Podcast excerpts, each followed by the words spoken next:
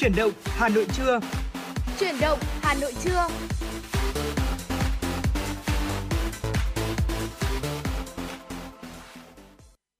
Xin chào đón quý vị và các bạn, chúng ta cùng đến với chương trình Chuyển động Hà Nội trưa của Đài Phát thanh Truyền hình Hà Nội. Chương trình được phát trực tiếp từ 10 giờ đến 12 giờ trong khung giờ trên kênh FM 96 MHz.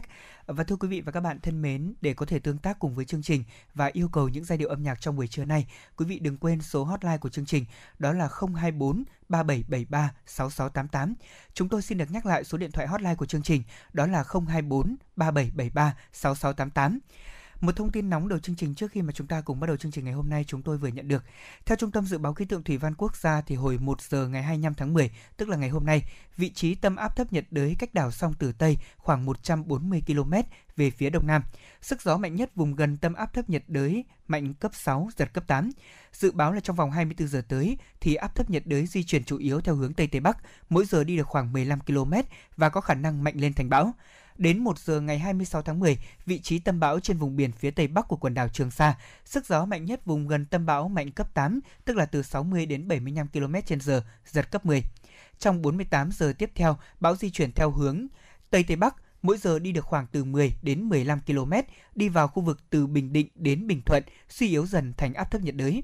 Để chủ động sẵn sàng ứng phó với diễn biến của bão, chiều ngày hôm qua, Ban Chỉ huy Phòng chống thiên tai và tìm kiếm cứu nạn tỉnh Khánh Hòa cũng đã ban hành công điện khẩn. Nội dung công điện đề nghị Bộ Chỉ huy Bộ đội Biên phòng tỉnh tiếp tục tổ chức kiểm đếm, giữ thông tin liên lạc và kịp thời thông báo cho các chủ phương tiện, tàu trưởng các tàu thuyền đang hoạt động trên biển biết vị trí, hướng di chuyển và diễn biến của vùng áp thấp để chủ động thoát ra hoặc không di chuyển vào vùng nguy hiểm. Ủy ban nhân dân tỉnh Khánh Hòa cũng yêu cầu Ban Chỉ huy phối hợp cùng với các lực lượng chức năng hướng dẫn việc neo đậu, sắp xếp tàu thuyền tại khu vực tránh trú và quản lý chặt chẽ việc ra khơi của các đầu. Thưa quý vị và các bạn, đó là thông tin về áp thấp nhiệt đới mạnh lên thành bão mà chúng tôi vừa cập nhật. Còn bây giờ trước khi chúng ta bước vào những nội dung chính của chương trình Chuyển động Hà Nội ngày hôm nay, chúng ta sẽ cùng lắng nghe một giai điệu âm nhạc, một ca khúc mà chúng tôi dành tặng quý vị thính giả trong trưa nay đầu tiên, đó là ca khúc Xuân Hạ Thu Đông Rồi Lại Xuân.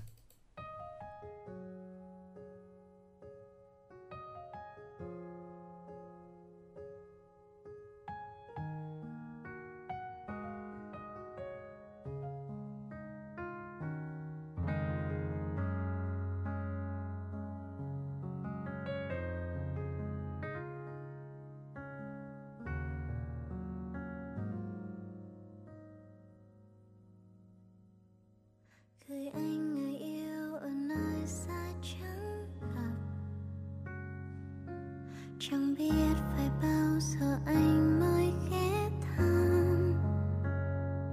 Cứ thế đêm ngày trôi, thấp thoáng mấy năm rồi, chắc anh giờ đây quen cuộc sống mới. Đợi anh mà xuân hạ thu đông cũng tàn, lại thêm mùa xuân nữa đã sang. Ước muốn được gặp nhau, chẳng biết đến bao giờ, để em cứ mãi một mình trong bao giấc mơ. Chẳng giờ vài đời anh thật lâu, điều em lo nhất chẳng biết bao lâu sẽ kéo dài, bao lâu giá như đây chỉ là một giấc mộng. Thức dậy anh vẫn vòng tay ôm chặt, chẳng có cách xa đâu. Chẳng giờ vài đời anh thật lâu, người em thương nhất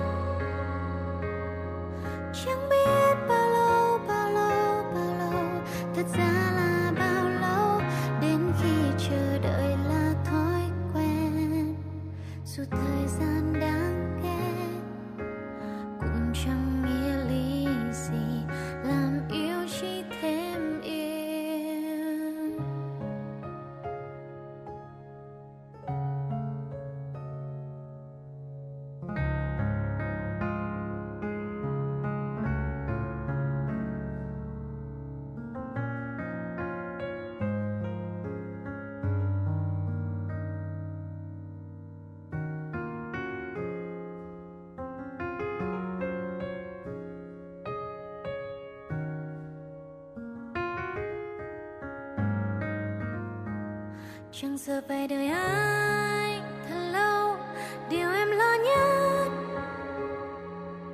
chẳng biết bao lâu sẽ kéo dài, bao lâu giá như đây chỉ là một giấc mộng. Thức dậy anh vẫn vòng tay ôm chặt, chẳng có cách xa đâu. Chẳng giờ về đời anh thật lâu, người em thương nhất chẳng biết bao lâu. Thật ra là bao lâu đến khi chờ đợi là thói quen, dù thời gian đáng ghét cũng chẳng nghĩa lý gì làm yêu chỉ thêm yêu. Và giá như anh ở đây để thấy em đã cố gắng bao nhiêu, và phải cố trở nên mạnh mẽ nhiều lúc dù nước mắt cứ rơi. Chẳng giờ phải đợi ai thật lâu, người em thương nhất chẳng biết bao lâu. Thật ra là bao lâu đến khi chờ đợi là thói quen, dù thời gian đáng ghét cũng chẳng nghĩa lý gì làm yêu chỉ thêm yêu. Đợi anh mà xuân hạ thu đông cũng tàn, lại thêm một xuân nữa đã xa.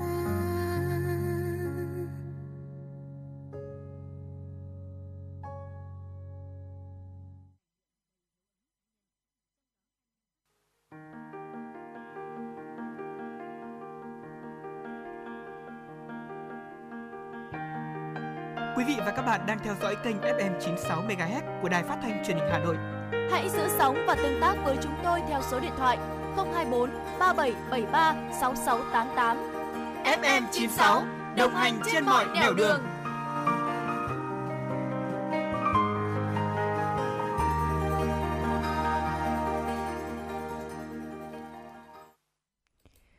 Thưa quý vị và các bạn, chúng ta sẽ cùng tiếp tục chương trình Chuyển động Hà Nội cùng với chúng tôi ngày hôm nay bằng những thông tin mà phóng viên của chương trình vừa thực hiện.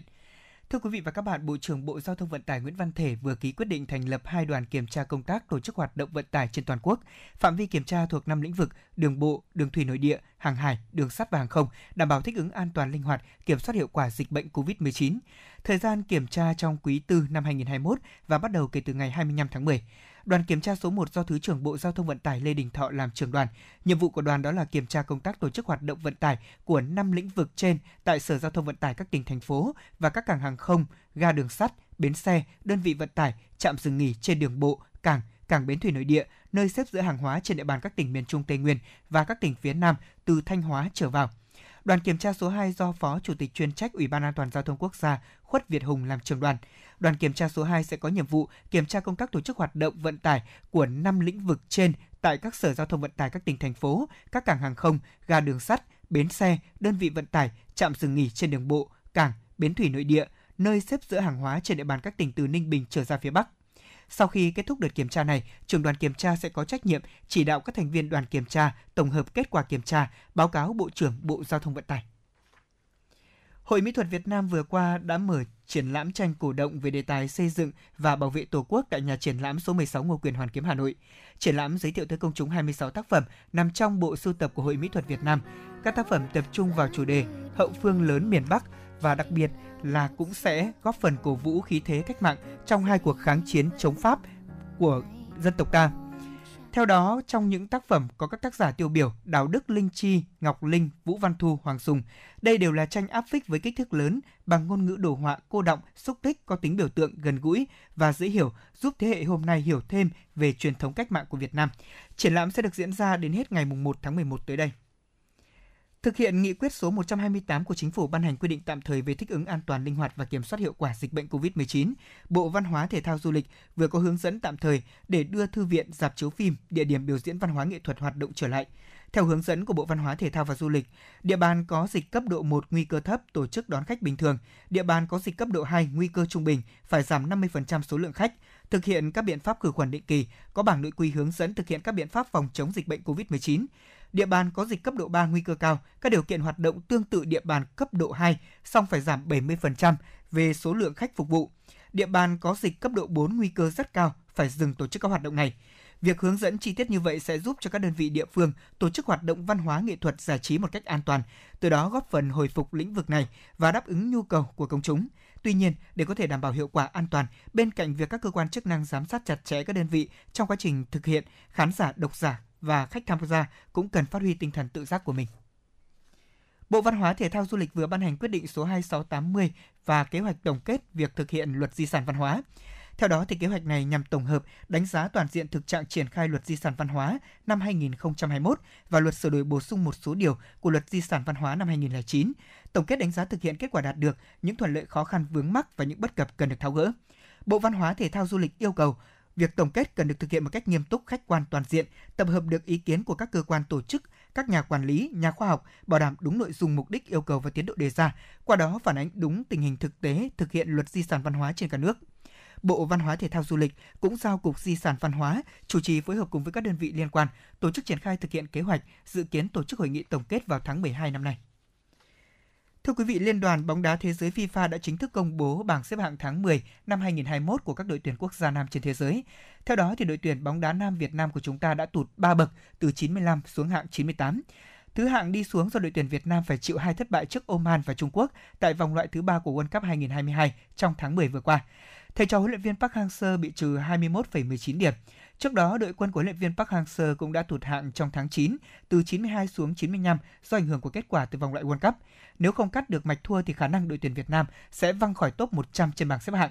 Vị trí thứ 98 thế giới hiện tại là xếp hạng thấp nhất của đội tuyển bóng đá Việt Nam trong vòng 2 năm vừa qua dưới thời ông Park Hang-seo. Dù tụt hạng thế nhưng đội tuyển Việt Nam vẫn giữ được vị trí số 1 của khu vực Đông Nam Á.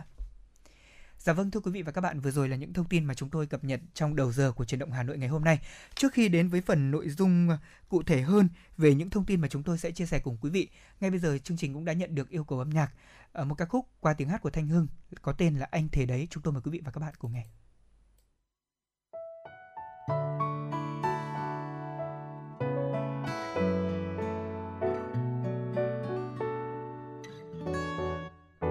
Có nói lời yêu đâu mà người ta sẽ thấu, cứ giấu rồi ôm nỗi niềm trằn trọc đêm thâu. Thật ra anh cũng có đôi ba tư lần tập đứng trước gương để nói yêu em mà sao khó quá đi. Chẳng biết là em bây giờ đã thương ai chưa, sáng sớm rồi trưa tôi chiều cần ai đón đưa.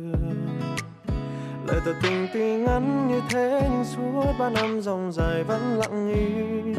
Hay cứ nói ra một lần rồi tính sau, anh thề là trái tim nhớ thương mỗi em thôi. Anh thề là sẽ luôn ở bên nếu em không từ chối.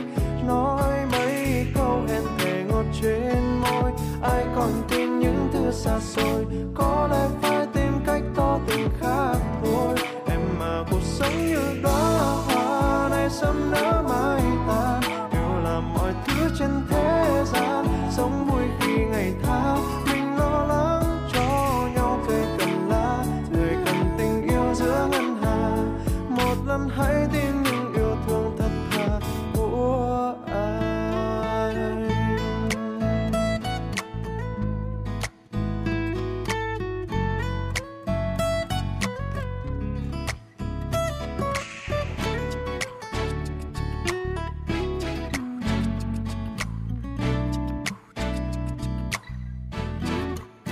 Chẳng biết là em bây giờ đã thương ai chưa, sáng sớm rồi trưa tôi chiều cần ai đón đưa.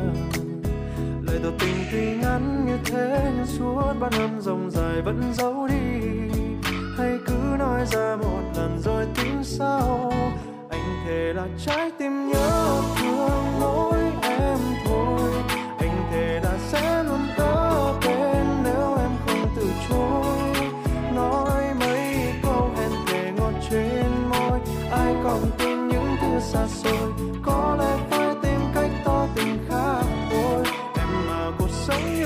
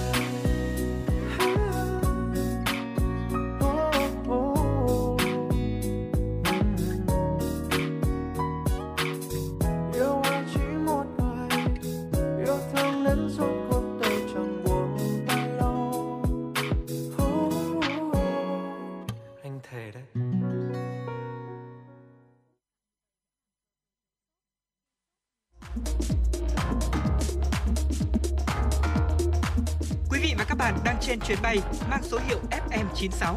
Hãy thư giãn, chúng tôi sẽ cùng bạn trên mọi cung đường. Hãy giữ sóng và tương tác với chúng tôi theo số điện thoại 024 3773 6688.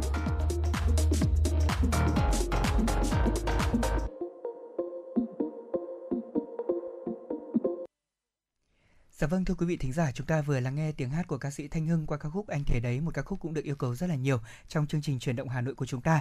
Và nếu như trong buổi trưa nay quý vị và các bạn chúng ta quan tâm tới những giai điệu âm nhạc, những vấn đề mà chúng tôi chia sẻ, thì đừng quên gọi điện đến số hotline của chương trình, đó là 024 3773 6688. Thưa quý vị và các bạn, bây giờ thì chúng tôi cũng xin được truyền đến quý vị và các bạn một số những tin tức mới nhất mà chúng tôi vừa cập nhật được. Thưa quý vị và các bạn, lãnh đạo Ủy ban Nhân dân huyện Quốc Oai cho biết, sau khi nhận được thông báo của Trung tâm Kiểm soát Bệnh tật Hà Nội về các trường hợp F0, huyện cũng đã truy vết được 177 F1, đồng thời phong tỏa tạm thời 5 khu dân cư và 3 đơn vị bao gồm trụ sở công an, tòa án nhân dân huyện và Ủy ban nhân dân huyện thị trấn Quốc Oai để phục vụ cho việc truy vết, cách ly và lấy mẫu xét nghiệm. Phó Chủ tịch Ủy ban nhân dân huyện Quốc Oai Hoàng Nguyên Ưng cũng cho biết, vào tối ngày hôm qua, sau khi trên địa bàn xã Sài Sơn phát hiện ca nghi nhiễm COVID-19 thì lãnh đạo của Ủy ban nhân dân huyện cũng đã cùng với các thành viên ban chỉ đạo và sở chỉ huy phòng chống dịch bệnh của huyện đã trực tiếp xuống địa bàn chỉ đạo triển khai các biện pháp phòng chống dịch bệnh, đồng thời tổ chức khoanh vùng, phun khử khuẩn để làm sạch môi trường, tạm thời phong tỏa cách ly y tế đối với 12 hộ dân xung quanh gia đình có F0 nghi ngờ, gắn biển thông báo tại nhà nơi có ca nghi ngờ dương tính với COVID-19. Cùng với đó, tiếp tục triển khai lực lượng y tế của huyện phối hợp cùng với Ban chỉ đạo phòng chống dịch bệnh COVID-19 của xã Sài Sơn, thần tốc điều tra và truy vết, đến lấy mẫu test nhanh tại nhà cho các trường hợp đã được xác định liên quan đến F0 nghi ngờ. Liên quan đến trường hợp bệnh nhân NTPN dương tính với COVID-19 trên địa bàn huyện, còn phát hiện thêm 5 trường hợp F0 ngoài cộng đồng. Trong 6 ca này, có 3 người trú tại xã Sài Sơn, 1 người tại thị trấn Quốc Oai, 1 người tại xã Thạch Thán và 1 người là tại công an huyện Quốc Oai. Vào ngày 24 tháng 10, Ủy ban nhân dân huyện cũng đã ban hành quyết định số 5163, 5164 và 5165 về việc phong tỏa cách ly y tế đối với khu vực có dịch COVID-19 tại địa bàn các xã Sài Sơn, thị trấn Quốc Oai và Thạch Thán. Theo đó, huyện đã phong tỏa tạm thời 5 khu dân cư và 3 đơn vị bao gồm trụ sở công an, tòa án nhân dân huyện, Ủy ban nhân dân thị trấn Quốc Oai để phục vụ cho công tác truy vết, cách ly và lấy mẫu xét nghiệm. Đó là thông tin về tình hình dịch bệnh COVID-19 mới nhất mà chúng tôi vừa cập nhật. Còn bây giờ thì cùng quay trở lại với chương trình với những thông tin khác. Xin được mời Tuấn Anh.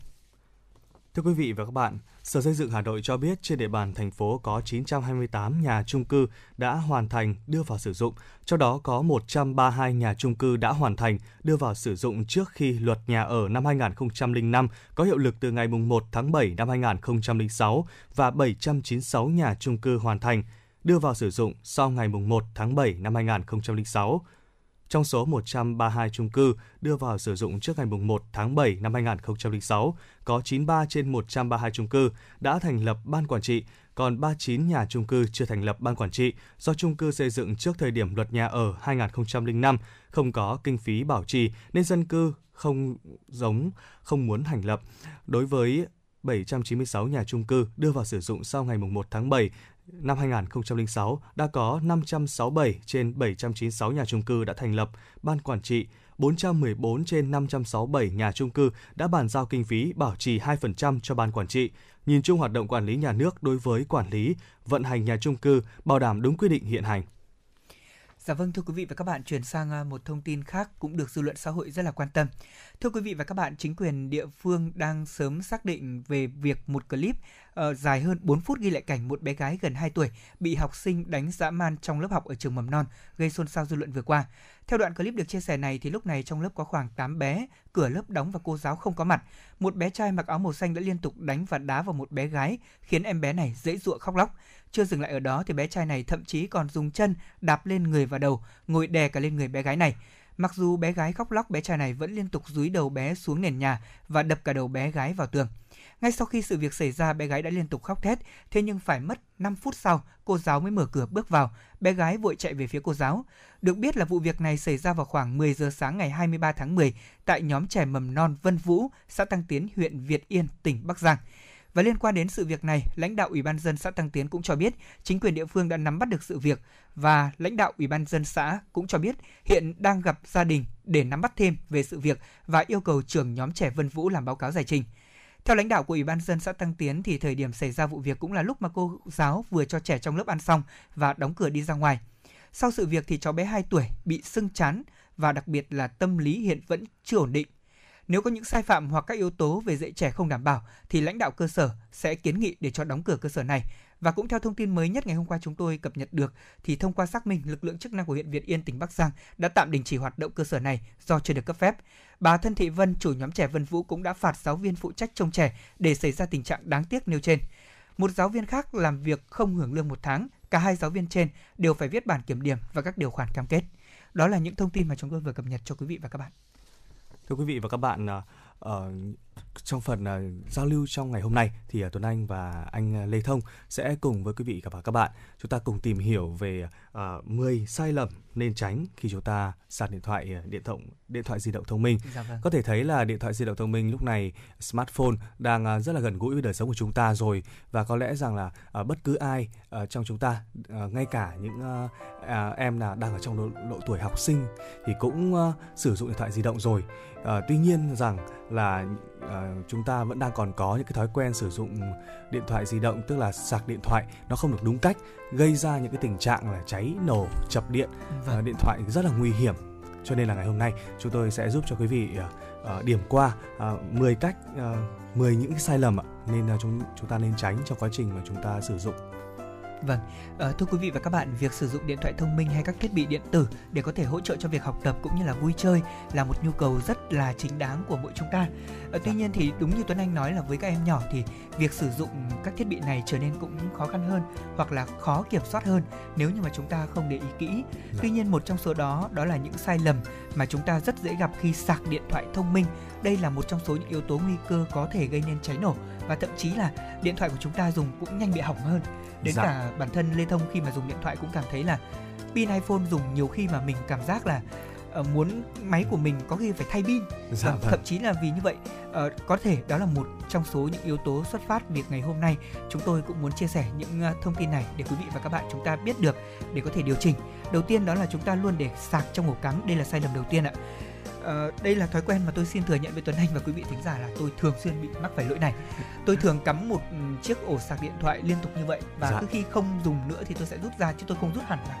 Đúng rồi ạ, thường là chúng ta như thế, và rất nhiều những gia đình mà có xảy ra những cái hoàn cảnh rất là thương tâm, bởi vì là cái việc là để nguyên cả ổ sạc và dây sạc ở trong ổ điện, và em bé ở trong nhà đã không biết là tưởng là đồ chơi thì lại ngậm cái đầu dây sạc kia.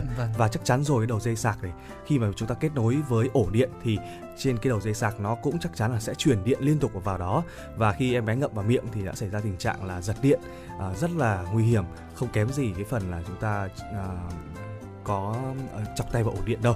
Cho nên là quý vị hãy nhớ là bộ sạc thì chúng ta là phải rút ra khỏi ổ cắm ngay cả khi chúng ta không gắn với điện thoại của mình. Một trong những nguyên nhân tiềm tàng thứ nhất là gây tốn điện này, thêm vào đó là trong việc giải phóng điện và tích tụ lâu có thể xảy ra chập cháy, bắt lửa, gây nguy hiểm cho gia đình của bạn. Vì vậy là nếu không sử dụng, các bạn hãy rút ngay cái ổ sạc ra khỏi ổ cắm. Và Tuấn Anh nghĩ chắc là những vị thính giả mà đang nghe đến đoạn này thì chắc hẳn là ai đó cũng đang có một cái ổ sạc cùng với cái dây sạc đang cắm ở trong ổ điện rồi đấy. Thì xin mời quý vị cùng đứng dậy, chúng ta rút ra luôn. Đây cũng là một trong số những sai lầm mà rất nhiều người gặp. Một sai lầm tiếp theo mà tôi còn thậm chí hơi ngạc nhiên, đó là việc sạc pin đầy đến 100%. Có thể là quý vị chưa biết việc sạc pin điện thoại đầy 100% trong thời gian dài đấy ạ, thì có thể rút ngắn tuổi thọ của pin điện thoại. Điều này được lý giải như sau ạ. Mỗi loại pin sẽ có chu kỳ sạc khác nhau. Nếu chúng ta luôn sạc đầy 100% trong thời gian dài, sẽ vô tình khiến cho chu kỳ này bị rút ngắn, hay nôm na gọi là chai pin. Thế là lâu nay tôi đã tiếp tay cho việc làm chai pin điện thoại của mình rất nhiều. Tôi thậm chí là sạc qua đêm đến hơn 100%. Thậm chí là bây giờ iPhone thì nó đã thông minh hơn, có chế độ là tự ngắt. Thế nhưng mà trước đó thì lý giải cho những chiếc iPhone trước của tôi, ví dụ như iPhone 5, iPhone 4S thời điểm mà tôi dùng bị chai pin nhiều. Chắc có lẽ là vì nguyên nhân này tôi thường để sạc qua 100%. Tại vì là thường thì chúng ta đang thấy là ví dụ pin nó đang sạc đến khoảng 96% rồi, tại sao mà không để thêm vài phút nữa để cho số 100%, cho số nó đẹp, cho nó hoàn hảo ạ. Thế nhưng mà con số 96, con số 100 nó không giải quyết vấn đề gì quý vị thính giả ạ. Chúng ta cần phải là nếu mà cần ấy, thì chúng ta sử dụng được máy khi mà máy được 80% trở lên rồi. Và trên iPhone lúc này thì tôi nghĩ là rằng là nó cũng đã có những cái phần ứng dụng, phần mềm để nó thông báo là là mình đã sạc đầy 80%, cứ trên 80% mà chúng ta có thể rút sạc ra và sử dụng bình thường được rồi ạ. Không nên sạc quá 100% trong một thời gian quá dài. Dạ vâng. Thứ ba, sai lầm thứ ba mà chúng ta rất dễ gặp đó là luôn để pin cạn kiệt thì lại mới sạc. Đây là thói quen ngược lại với thói quen ở trên. Dạ. Rất nhiều người thì cố gắng để cho pin điện thoại của mình đầy 100%. Thế nhưng cũng có những người là phải dùng, thậm chí là tôi thấy là cột pin nó báo đỏ lòm rồi, và thậm chí là pin 1% báo rất nhiều lần nhưng họ vẫn không sạc. Phải đến khi nào tắt nguồn hẳn đi thì họ mới sạc. Thì đây cũng là một thói quen sai thưa quý vị. Tương tự với việc sạc đầy thì khi chúng ta để pin cạn kiệt cũng khiến cho tuổi thọ của máy bị ảnh hưởng. Vì vậy mà khi mức pin của chúng ta xuống dưới mức 20% thôi thì chúng ta sẽ nên cắm sạc quý vị nhé. Tiếp theo là một sai lầm mà tôi nghĩ là chắc chắn là anh Lê Thông này, Tuấn Anh này, cũng như quý vị thính giả ai cũng sẽ mắc phải, không ít thì nhiều, đó là sạc điện thoại qua đêm. Vâng, thói quen để điện thoại sạc suốt đêm thì các bạn cần phải dừng ngay lập tức nhé. Vì điều này không chỉ gây lãng phí điện mà còn sạc nhiều hơn mức cần thiết, khiến pin của bạn nhanh bị chai, và thậm chí là sạc qua đêm còn tiềm ẩn rủi ro cháy nổ khi mà điện thoại nó tỏa nhiệt trong khi sạc. Thường thì chúng ta sẽ dành cho ra điện thoại là một ngày sử dụng, và đến cuối ngày rồi khi mà lượng pin còn thấp chúng ta sẽ cắm điện thoại và để qua đêm. Tuy nhiên thì trong lúc ngủ các bạn cũng có thể là xảy ra tình trạng chập cháy nổ của điện thoại, mình không thể nào biết được. Và cũng rất nhiều quý vị thính giả để chiếc điện thoại ở gần mình, có khi là để đặt đồng hồ báo thức chẳng hạn, để cho buổi sáng ngày mai khi mà chuông điện thoại reo lên thì mình còn nghe thấy được, thì thường để ở trên phía trên đầu hoặc là phía dưới chân hoặc là rất là gần mình. Nếu mà trong quá trình sạc ở trong ban đêm ấy, nó xảy ra chập cháy nổ thì chúng ta cũng rất là khó để đề phòng là thứ nhất.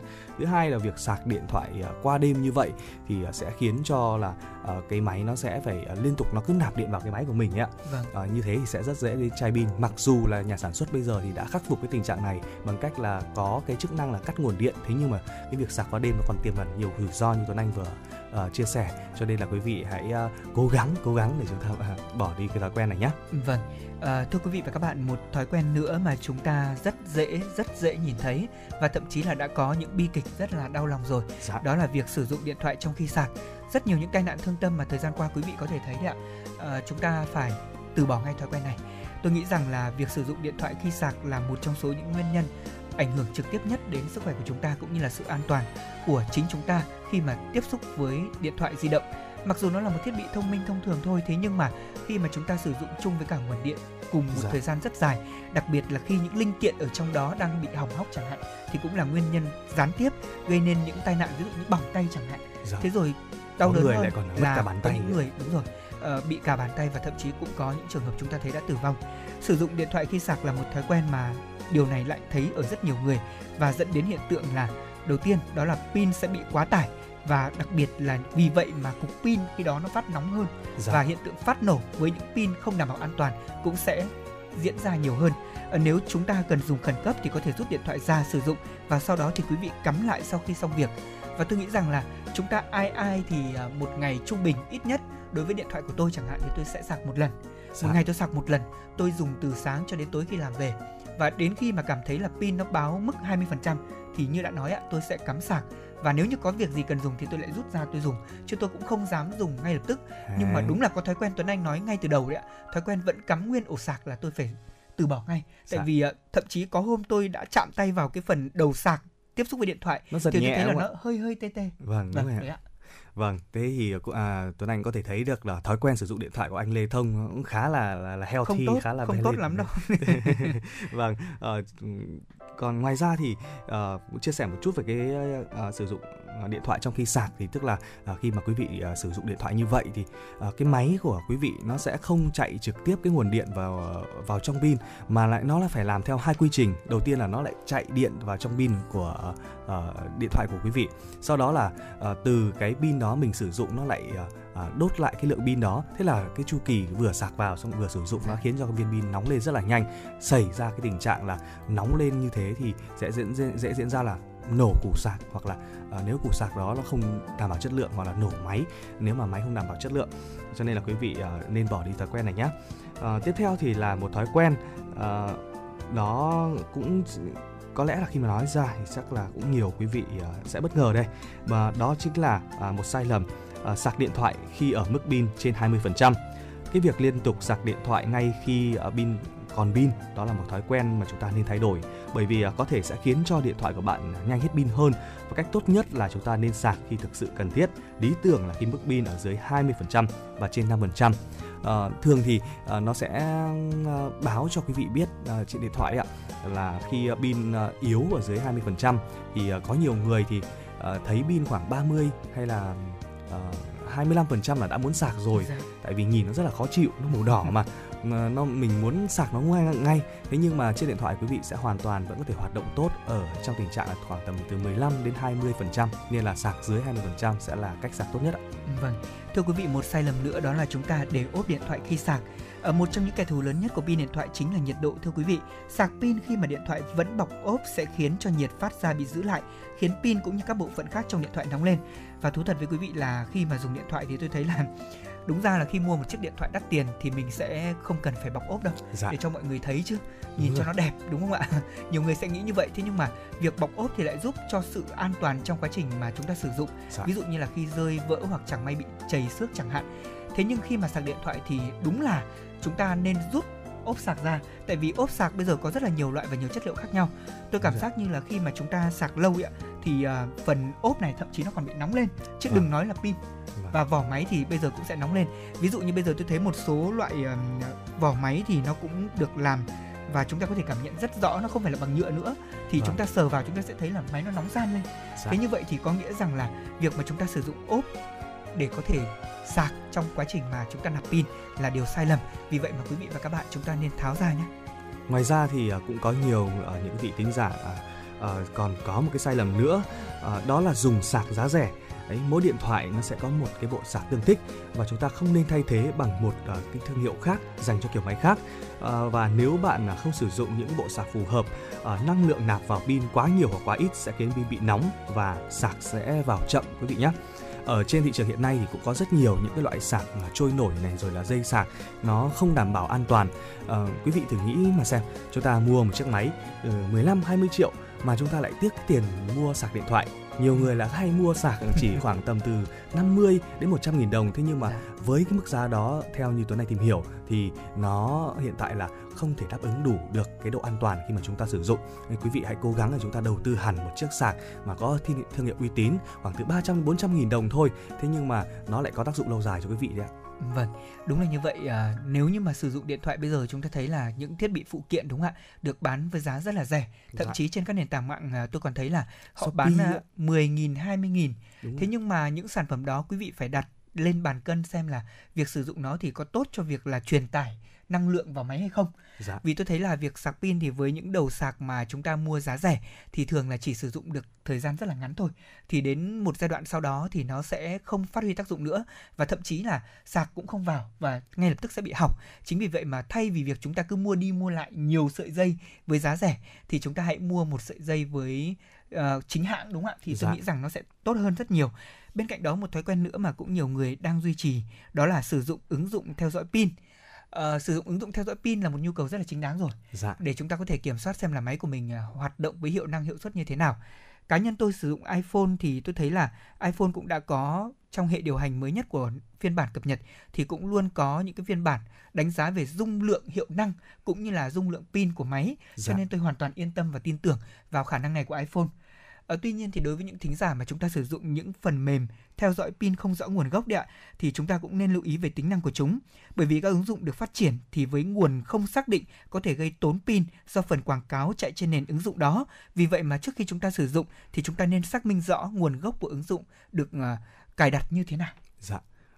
Và lại thì cũng chia sẻ thêm cho quý vị, đó là những cái ứng dụng theo dõi pin này nó là những ứng dụng chạy bằng phần mềm để nó kiểm tra ngược lại phần cứng, cho nên là cái phần mềm này đôi khi nó xảy ra sai số, nên là chúng ta cũng không nên quá là ảnh hưởng quá nhiều về con số. Ví dụ như trên iPhone nó sẽ có những cái thông báo thời lượng pin là dung lượng pin của bạn còn 80% chẳng hạn, dung lượng đỉnh của pin ấy, thì cái đó nó chỉ mang tính tương đối thôi. Cái mặt thực tế ấy, khi chúng ta sử dụng điện thoại và trải nghiệm điện thoại trong quá trình sử dụng là sẽ là cái điều mà cho chúng ta thấy cái kết quả rõ ràng nhất về cái lượng pin của mình. Còn cuối cùng sẽ là một cái sai lầm cũng nhiều người hay mắc phải, đó là sạc điện thoại bằng laptop. Thì nhiều người sử dụng laptop đã để sạc điện thoại, để dùng để sạc điện thoại, nhưng mà tuy nhiên hành động này sẽ làm mất thời gian hơn nhiều so với sử dụng ổ cắm thông thường, đồng thời cũng không kích hoạt được tính năng sạc nhanh trên một số dòng máy hiện nay. Mà nếu bạn muốn sạc pin nhanh và hiệu quả thì ổ cắm bình thường sẽ là lựa chọn tối ưu nhất. Thế còn cái việc chúng ta sử dụng laptop thì chẳng qua là nếu như mà công việc cấp bách quá mà không có ổ sạc, không có một cái thiết bị nào cả thì chúng ta mới sử dụng thôi. Còn cái nguồn điện trên laptop thì xin thưa thông báo đến quý vị là nó không đủ để sạc cho một chiếc pin điện thoại, và cái nguồn điện này nó có phần nào đó làm cho chiếc điện thoại của chúng ta nhanh chóng chai pin. Dạ vâng, đúng rồi. Nó sẽ không ổn định bằng so với tất cả những gì mà chúng ta đang sử dụng bằng nguồn điện trực tiếp, đúng không ạ? Tuy nhiên có một điều mà chúng ta dễ dàng nhận thấy, đó chính là việc làm sao để có thể khống chế được thời lượng pin thì chúng ta cũng cần phải kiểm soát bằng việc là chúng ta theo dõi tần suất sử dụng máy hàng ngày của mình, đúng không ạ? Như vậy thì chúng ta mới có thể đạt được hiệu quả. Còn đối với việc sử dụng điện thoại thì có rất là nhiều những tip khác nhau. Một trong số đó thì chúng ta cũng sẽ cần quan tâm hơn đến việc làm thế nào để có thể mua được những sản phẩm có bảo hành thì tôi nghĩ là tốt nhất. Và chúng ta cũng sẽ lưu ý những thông tin đó quý vị nhé. Còn bây giờ thì chúng tôi nhận được yêu cầu ca khúc ạ. Chúng ta sẽ cùng lắng nghe ca khúc Hạt gạo làng ta qua tiếng hát của Trần Thu Hà và Mỹ Anh.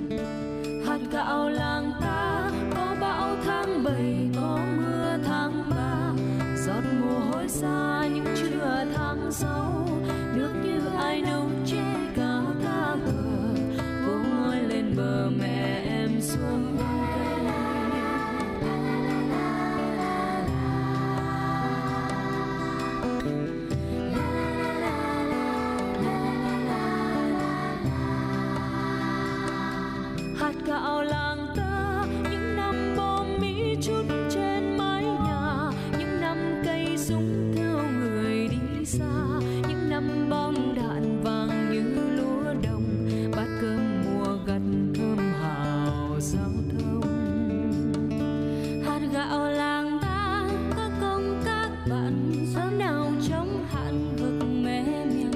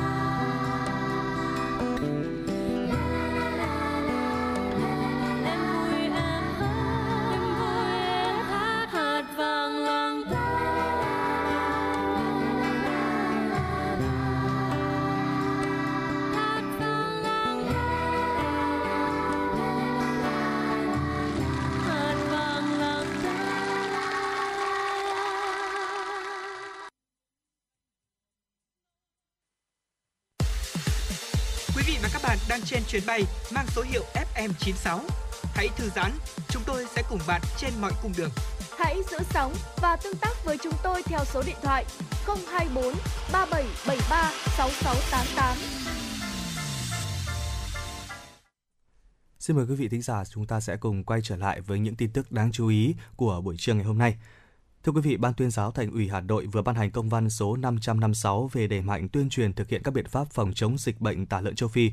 Công văn nêu rõ, thực hiện chỉ đạo của Thường trực Thành ủy Hà Nội về nội dung trên, Ban Tuyên giáo Thành ủy đề nghị Mặt trận Tổ quốc và các tổ chức chính trị xã hội thành phố, các sở ngành liên quan, Ban Tuyên giáo quận, huyện, thị ủy, Đảng ủy trực thuộc Thành ủy chỉ đạo đẩy mạnh tuyên truyền quán triệt thực hiện nghiêm túc, hiệu quả chỉ thị số 34 của Ban Bí thư về tăng cường lãnh đạo chỉ đạo thực hiện hiệu quả công tác phòng chống, khống chế dịch bệnh tả lợn châu Phi và các văn bản chỉ đạo, hướng dẫn của Trung ương và thành phố Hà Nội.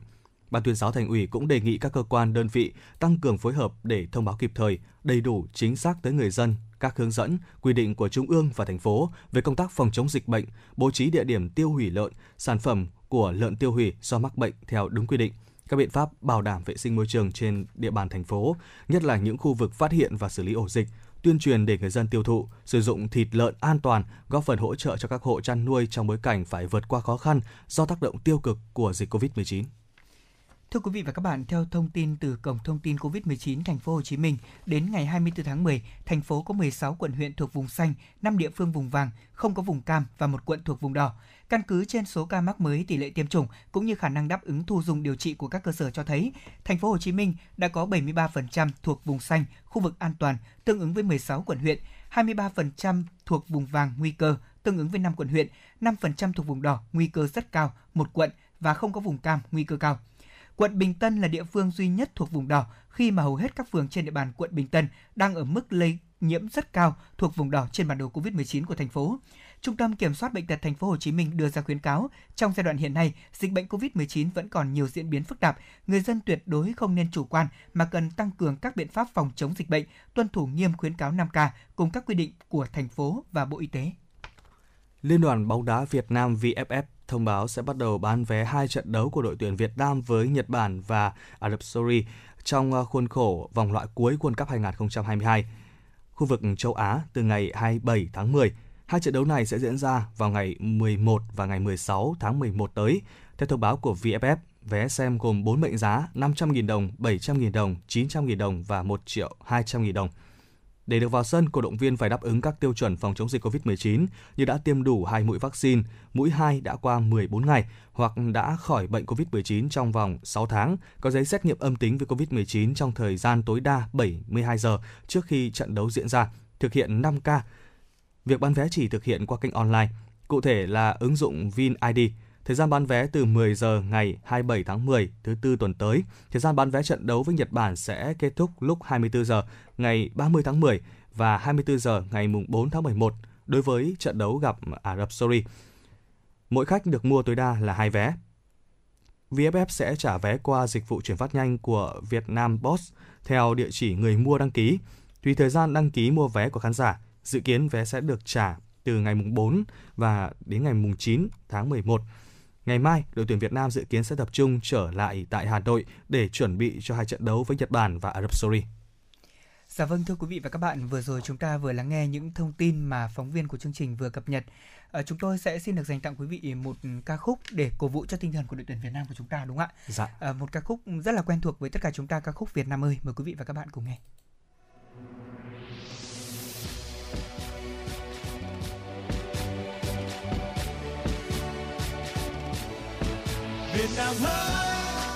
Việt Nam ơi, tự hào hát mãi lên Việt Nam ơi, tự hào hát mãi lên Việt Nam ơi.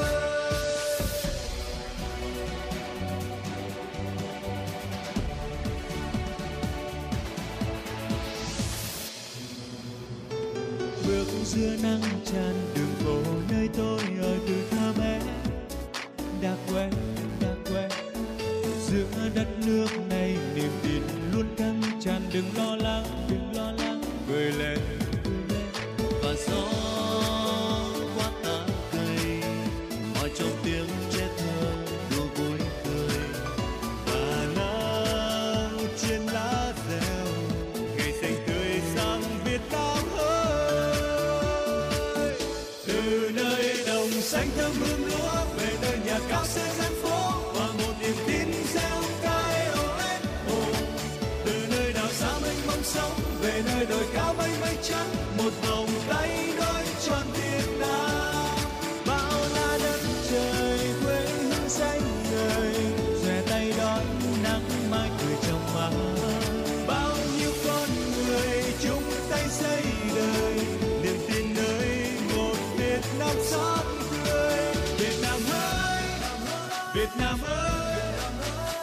nào hát mãi lên Việt Nam ơi, Việt Nam ơi, tự hào hát mãi lên Việt Nam ơi.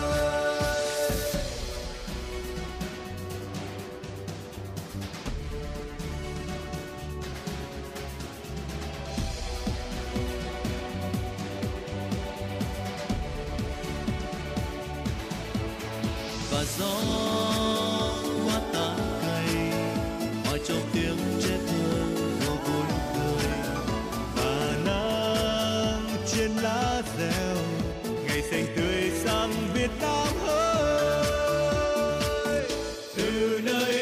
xanh thơm hương lúa về nơi nhà cao xe gian phố và một niềm tin gieo cay ôi hồn từ nơi đảo xa mênh mông sóng về nơi đồi cao mênh mông trắng một vòng tay nối tròn Việt Nam bao la đất trời quê hương xanh người về tay đón nắng mai cười trong màn bao nhiêu con người chung tay xây đời niềm tin nơi một Việt Nam sáng. Việt Nam ơi, tự hào hát mãi lên Việt Nam ơi, Việt Nam ơi, Việt Nam ơi, tự hào hát mãi lên Việt Nam ơi. Xanh thắm hương lúa về nơi nhà cao xe gian phố hòa một niềm tin giao KOS. Từ nơi đảo xa mênh mông sông về nơi đồi cao mênh mông trắng một vòng tay nối trọn Việt Nam. Bao la đất trời quê hương xanh người rời tay đón nắng mai cười trong màn bao nhiêu con người chung tay xây đời niềm tin nơi một Việt Nam sáng tươi. Việt Nam ơi, Việt Nam ơi, tự hào hát mãi lên Việt Nam ơi, Việt Nam ơi, Việt Nam ơi, tự hào hát mãi lên Việt Nam ơi.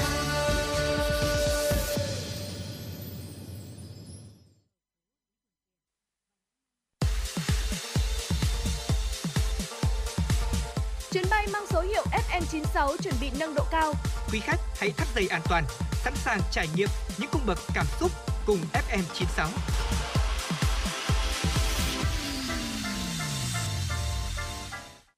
Trở lại với chương trình Chuyển động Hà Nội trưa ngày hôm nay thì xin mời quý vị hãy cùng với chúng tôi điểm qua một số tin tức đáng chú ý về tình hình chống dịch COVID-19 trên thế giới. Thưa quý vị, theo hướng dẫn mới nhất của Bộ Y tế, vaccine phòng COVID-19 Adala được chỉ định tiêm cho mỗi người từ 19 đến 65 tuổi. Lịch tiêm gồm 3 liều, khoảng cách giữa các liều là 14 ngày, mỗi liều 0,5 ml tiêm vào bắp. Vaccine chống chỉ định cho người dưới 19 tuổi, người mẫn cảm với bất cứ thành phần nào của vaccine. Theo hướng dẫn của Bộ Y tế, các phản ứng sau tiêm thể nhẹ chiếm 97% phản ứng sau tiêm chủng và không phải điều trị bằng thuốc, thường xuất hiện từ 24 đến 48 giờ sau tiêm vaccine. Đây là vaccine phòng COVID-19 thứ 8 được Việt Nam cấp phép khẩn cấp. Lô vaccine phòng COVID-19 Adala của Cuba gồm 1.050 liều đầu tiên đã được bàn giao cho Bộ Y tế và Bộ Quốc phòng. Trong số 1.050 liều vaccine có 900.000 liều nằm trong hợp đồng mua 10 triệu liều mà Việt Nam đã ký với Trung tâm Kỹ thuật Sinh học và Di chuyển Cuba. 150.000 liều vaccine còn lại là quà tặng của Cuba dành cho Việt Nam. Một tin tức giải trí thưa quý vị, ngành điện ảnh Mỹ đã bàng hoàng vì cái chết của đạo diễn hình ảnh Halyna Hutchins, người bị nam diễn viên Alec Baldwin vô tình bắn chết trên phim trường. Đây là một vụ tai nạn mới nhất trong nhiều vụ tai nạn đã xảy ra tại Hollywood. Hãng Sputnik của Nga cho biết về một cuộc điều tra đang được tiến hành tại hai nay, Hutchins, 42 tuổi, đã tử vong sau khi trúng đạn từ súng đạo cụ được trao cho diễn viên Alec Baldwin trong quá trình quay bộ phim Rust ở New Mexico, Mỹ. Người phát ngôn của Baldwin cho biết nam diễn viên này đã uất chí và rơi nước mắt và đồng thời nói rằng đây là một vụ tai nạn. Nhân vật của Baldwin trong bộ phim là ông của một cậu bé 13 tuổi bị kết tội vô ý giết người. Các cơ quan chức năng đã mở cuộc điều tra về vụ việc này. Hutchins không phải là trường hợp đầu tiên và cũng có thể không phải là trường hợp cuối cùng tử vong trên phim trường của Hollywood. Vâng, với cái thông tin vừa rồi tôi lại chợt nhớ ra đó là cái vụ của con trai của tài tử Lý Tiểu Long chị ạ. Lý Tiểu Long, dạ. Vâng, cũng có gặp phải cái trường hợp rất là đáng tiếc như vậy tại Hollywood.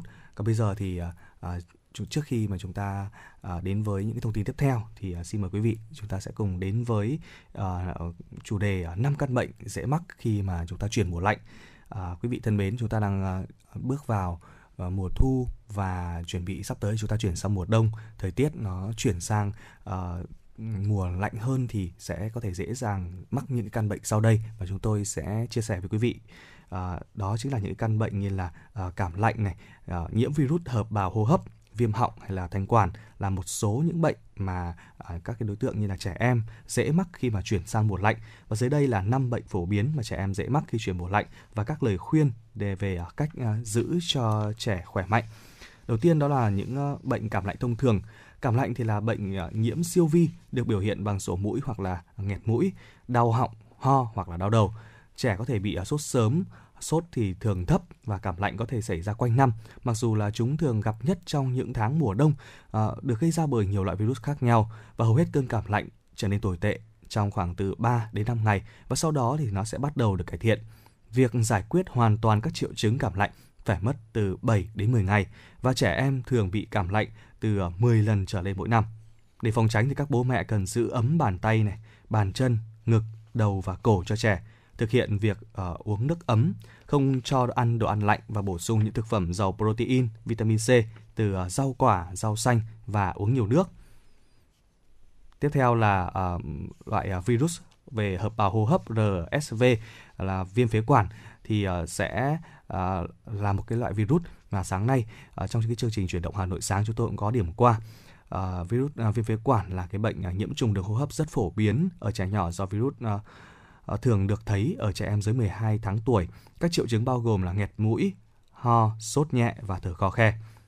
Virus hợp bào hô hấp là loại virus đặc biệt, nguyên nhân phổ biến gây viêm phế quản và mặc dù nhiều loại virus khác nhau có thể gây viêm phế quản, nó thường bắt đầu tương tự như cảm lạnh thông thường và sau đó có thể tiến triển thành một căn bệnh nghiêm trọng hơn với biểu hiện là thở khò khè, khó thở và mất nước. Tương tự như cảm lạnh, các triệu chứng có xu hướng xấu đi trong vài ngày đầu và sau đó là sẽ từ từ cải thiện. Hầu hết trẻ em sẽ được điều trị tốt ở nhà, một số trẻ phải nhập viện do khó thở hoặc mất nước, bệnh nhi có thể ho kéo dài 2 tuần trở lên. Tiếp theo là cảm cúm. Cảm cúm thì thường được biết đến nhiều hơn với tên gọi là cúm. Nó thường xuất hiện nhanh chóng với sốt cao, ho, đau họng, đau đầu và đau nhức cơ bắp. Sốt thường kéo dài đến 5 ngày. Có một số loại thuốc chống virus có sẵn có thể giúp chống lại bệnh cúm. Tuy nhiên, những thuốc này chỉ rút ngắn thời gian bị bệnh xuống từ 1 đến 2 ngày và phải được bắt đầu kịp thời để có ích. Nói chung, những thuốc này chỉ được khuyến nghị đối với trẻ em có nguy cơ bị biến chứng nghiêm trọng hoặc nhập viện. Tiếp theo là viêm họng do liên cầu khuẩn. Viêm họng do liên cầu khuẩn thường thấy ở trẻ em trong độ tuổi đi học.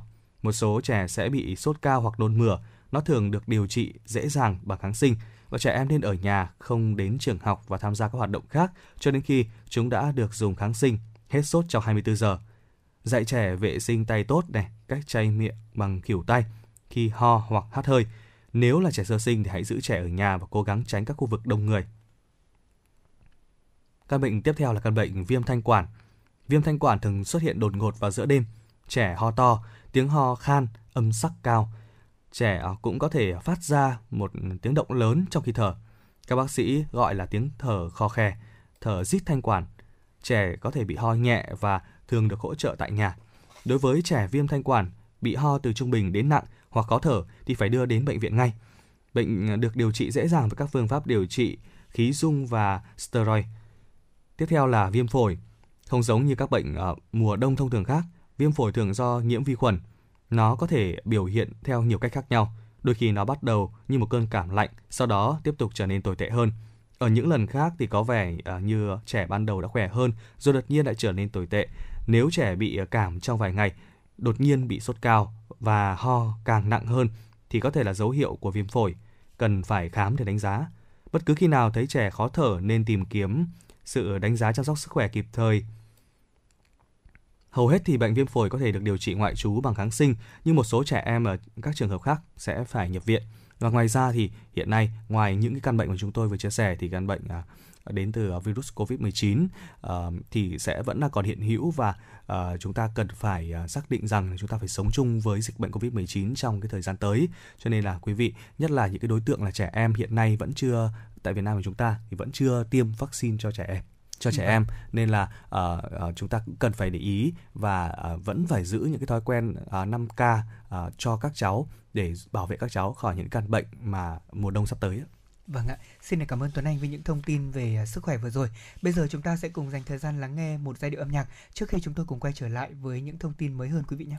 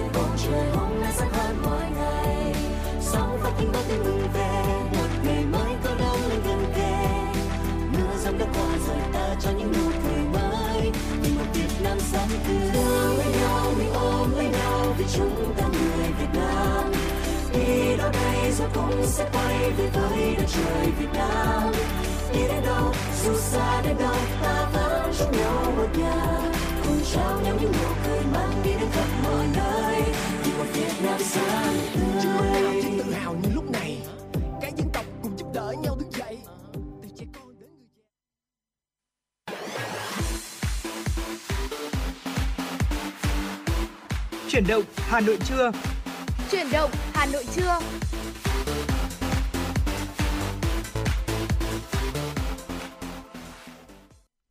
Quý vị và các bạn thân mến, chúng ta đang cùng quay trở lại với chương trình Chuyển động Hà Nội trưa của Đài Phát thanh Truyền hình Hà Nội. Chương trình được phát trực tiếp trên kênh FM 96 MHz và cũng được phát trực tuyến trên trang web hanoitv.vn.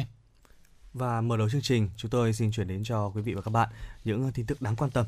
Thưa quý vị, chiều qua tại trụ sở Chính phủ, Thủ tướng Phạm Minh Chính chủ trì cuộc họp của Thường trực Chính phủ cho ý kiến về dự thảo chương trình phục hồi và phát triển kinh tế xã hội.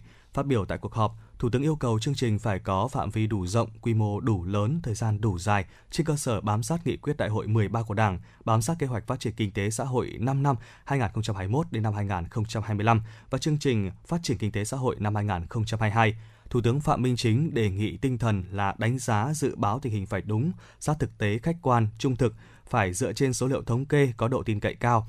Chương trình phục hồi và phát triển kinh tế xã hội cần tập trung trọng tâm, trọng điểm vào một số vấn đề về những nhiệm vụ giải pháp về y tế, nhất là nâng cao năng lực y tế nói chung, trong đó đặc biệt quan tâm y tế dự phòng, y tế cơ sở, vaccine và các biện pháp điều trị, các vấn đề về an sinh xã hội, trong đó quan tâm đến khôi phục thị trường lao động và giảm nghèo bền vững, chương trình hỗ trợ phục hồi doanh nghiệp, hợp tác xã, chương trình phát triển hạ tầng chiến lược, ổn định kinh tế vĩ mô, cân đối cung cầu, quản lý rủi ro, tăng cường năng lực quản trị quốc gia, tiếp tục hoàn thiện thể chế, cải cách hành chính, đẩy mạnh phân cấp, phân quyền, phòng chống tiêu cực, tham nhũng, tính toán nguồn lực, điều chỉnh linh hoạt chính sách tiền tệ, chính sách tài khóa, đảm bảo ổn định chính sách vĩ mô và các cán cân đối lớn, kiểm soát lạm phát.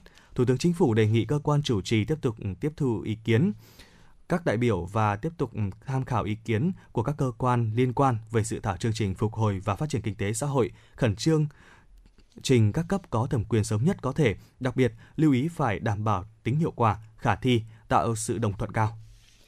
Thưa quý vị, hôm nay thứ Hai ngày 25 tháng 10, Quốc hội thảo luận trực tuyến về hai dự án luật sửa đổi bổ sung một số điều của Bộ Luật Tố tụng Hình sự và Luật Thống kê. Buổi sáng, các đại biểu thảo luận trực tuyến về dự án luật sửa đổi bổ sung một số điều của Bộ Luật Tố tụng Hình sự. Viện trưởng Viện Kiểm sát Nhân dân tối cao phát biểu giải trình, làm rõ một số vấn đề đại biểu Quốc hội nêu. Sau đó, Quốc hội thảo luận ở tổ về dự án luật kinh doanh bảo hiểm sửa đổi. Buổi chiều, các đại biểu thảo luận trực tuyến về dự án luật sửa đổi bổ sung một số điều của Luật Thống kê. Bộ trưởng Bộ Kế hoạch và Đầu tư phát biểu giải trình, làm rõ một số vấn đề mà đại biểu Quốc hội nêu. Đề xuất công an đã được xác minh sơ bộ thông tin tố giác tội phạm. Luật sửa đổi bổ sung một số điều của Bộ luật tố tụng hình sự được ban hành nhằm bảo đảm đúng lộ trình thực hiện cam kết của Việt Nam trong Hiệp định Đối tác toàn diện và tiến bộ xuyên Thái Bình Dương và yêu cầu theo nghị quyết số 72 của Quốc hội. Đồng thời, việc ban hành luật cũng đáp ứng yêu cầu của công tác đấu tranh phòng chống tội phạm, kịp thời giải quyết những khó khăn vướng mắc do ảnh hưởng của đại dịch COVID-19 nói riêng và quy định phù hợp với thực tiễn trong trường hợp thiên tai, dịch bệnh bất khả kháng nói chung. Dự thảo luật gồm 3 điều với các nội dung sửa đổi bổ sung như sau. Sửa đổi bổ sung khoản 3 điều 146 theo hướng bổ sung trách nhiệm kiểm tra, xác minh sơ bộ tố giác, tin báo về tội phạm đối với công an xã, tương đương với trách nhiệm của công an phường, thị trấn, đồn công an. Sửa đổi bổ sung khoản 1 điều 148 theo hướng bổ sung căn cứ tạm đình chỉ việc giải quyết tố giác, tin báo về tội phạm, kiến nghị khởi tố vì lý do bất khả kháng do thiên tai, dịch bệnh mà cơ quan có thẩm quyền giải quyết không thể kết thúc việc kiểm tra, xác minh để quyết định khởi tố hoặc không khởi tố vụ án.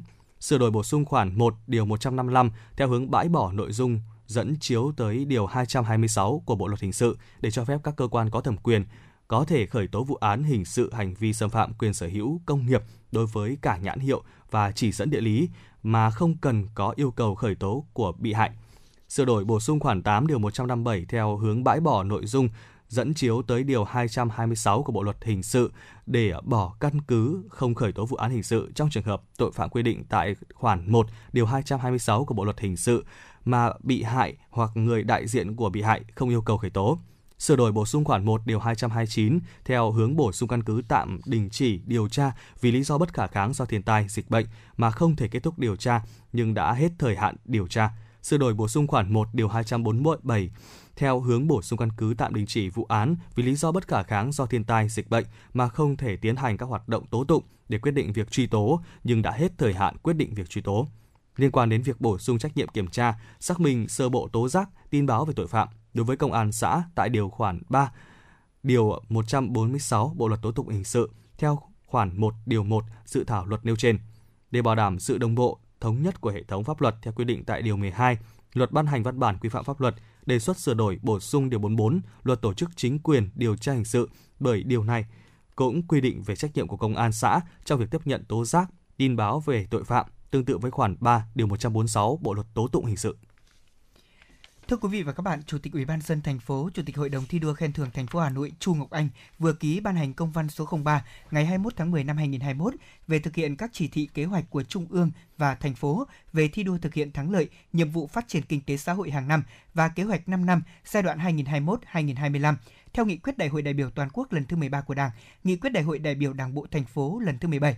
Theo đó, Hội đồng thi đua khen thưởng các sở, ban, ngành, Ủy ban Mặt trận Tổ quốc, các đoàn thể chính trị xã hội và các quận huyện thị xã đơn vị thuộc thành phố tổ chức triển khai đồng bộ, quán triệt, tuyên truyền có hiệu quả các văn bản chỉ đạo của Trung ương và thành phố Hà Nội về nội dung trên đến các cấp các ngành địa phương, đơn vị và nhân dân, tạo sự chuyển biến rõ nét trong công tác lãnh đạo chỉ đạo, tổ chức các phong trào thi đua và thực hiện công tác khen thưởng. Cùng với đó, tổ chức phong trào thi đua đặc biệt toàn dân đoàn kết, chung sức thi đua phòng chống chiến thắng đại dịch COVID-19 trên địa bàn thành phố. Thi đua thực hiện quyết liệt, thực hiện thực chất, hiệu quả, kịp thời các nhiệm vụ và biện pháp phòng chống dịch, huy động các nguồn lực xã hội, động viên khích lệ mọi người dân tích cực tham gia phòng chống dịch bệnh, bảo đảm an sinh xã hội, đời sống sức khỏe của người dân, thực hiện tốt công tác phát hiện, bồi dưỡng, tổng kết và nhân rộng điển hình tiên tiến, tiếp tục nâng cao chất lượng công tác khen thưởng, chú trọng khen thưởng tập thể nhỏ và cá nhân người lao động đến trực tiếp. Vâng, thưa quý vị, vừa rồi là những thông tin mà chúng tôi vừa cập nhật cho quý vị và các bạn. Trước khi chúng ta đến với những thông tin tiếp theo, mời quý vị và các bạn sẽ cùng thư giãn ít phút với tiếng hát của ca sĩ Ngọc Anh với ca khúc Bốn mùa trong em.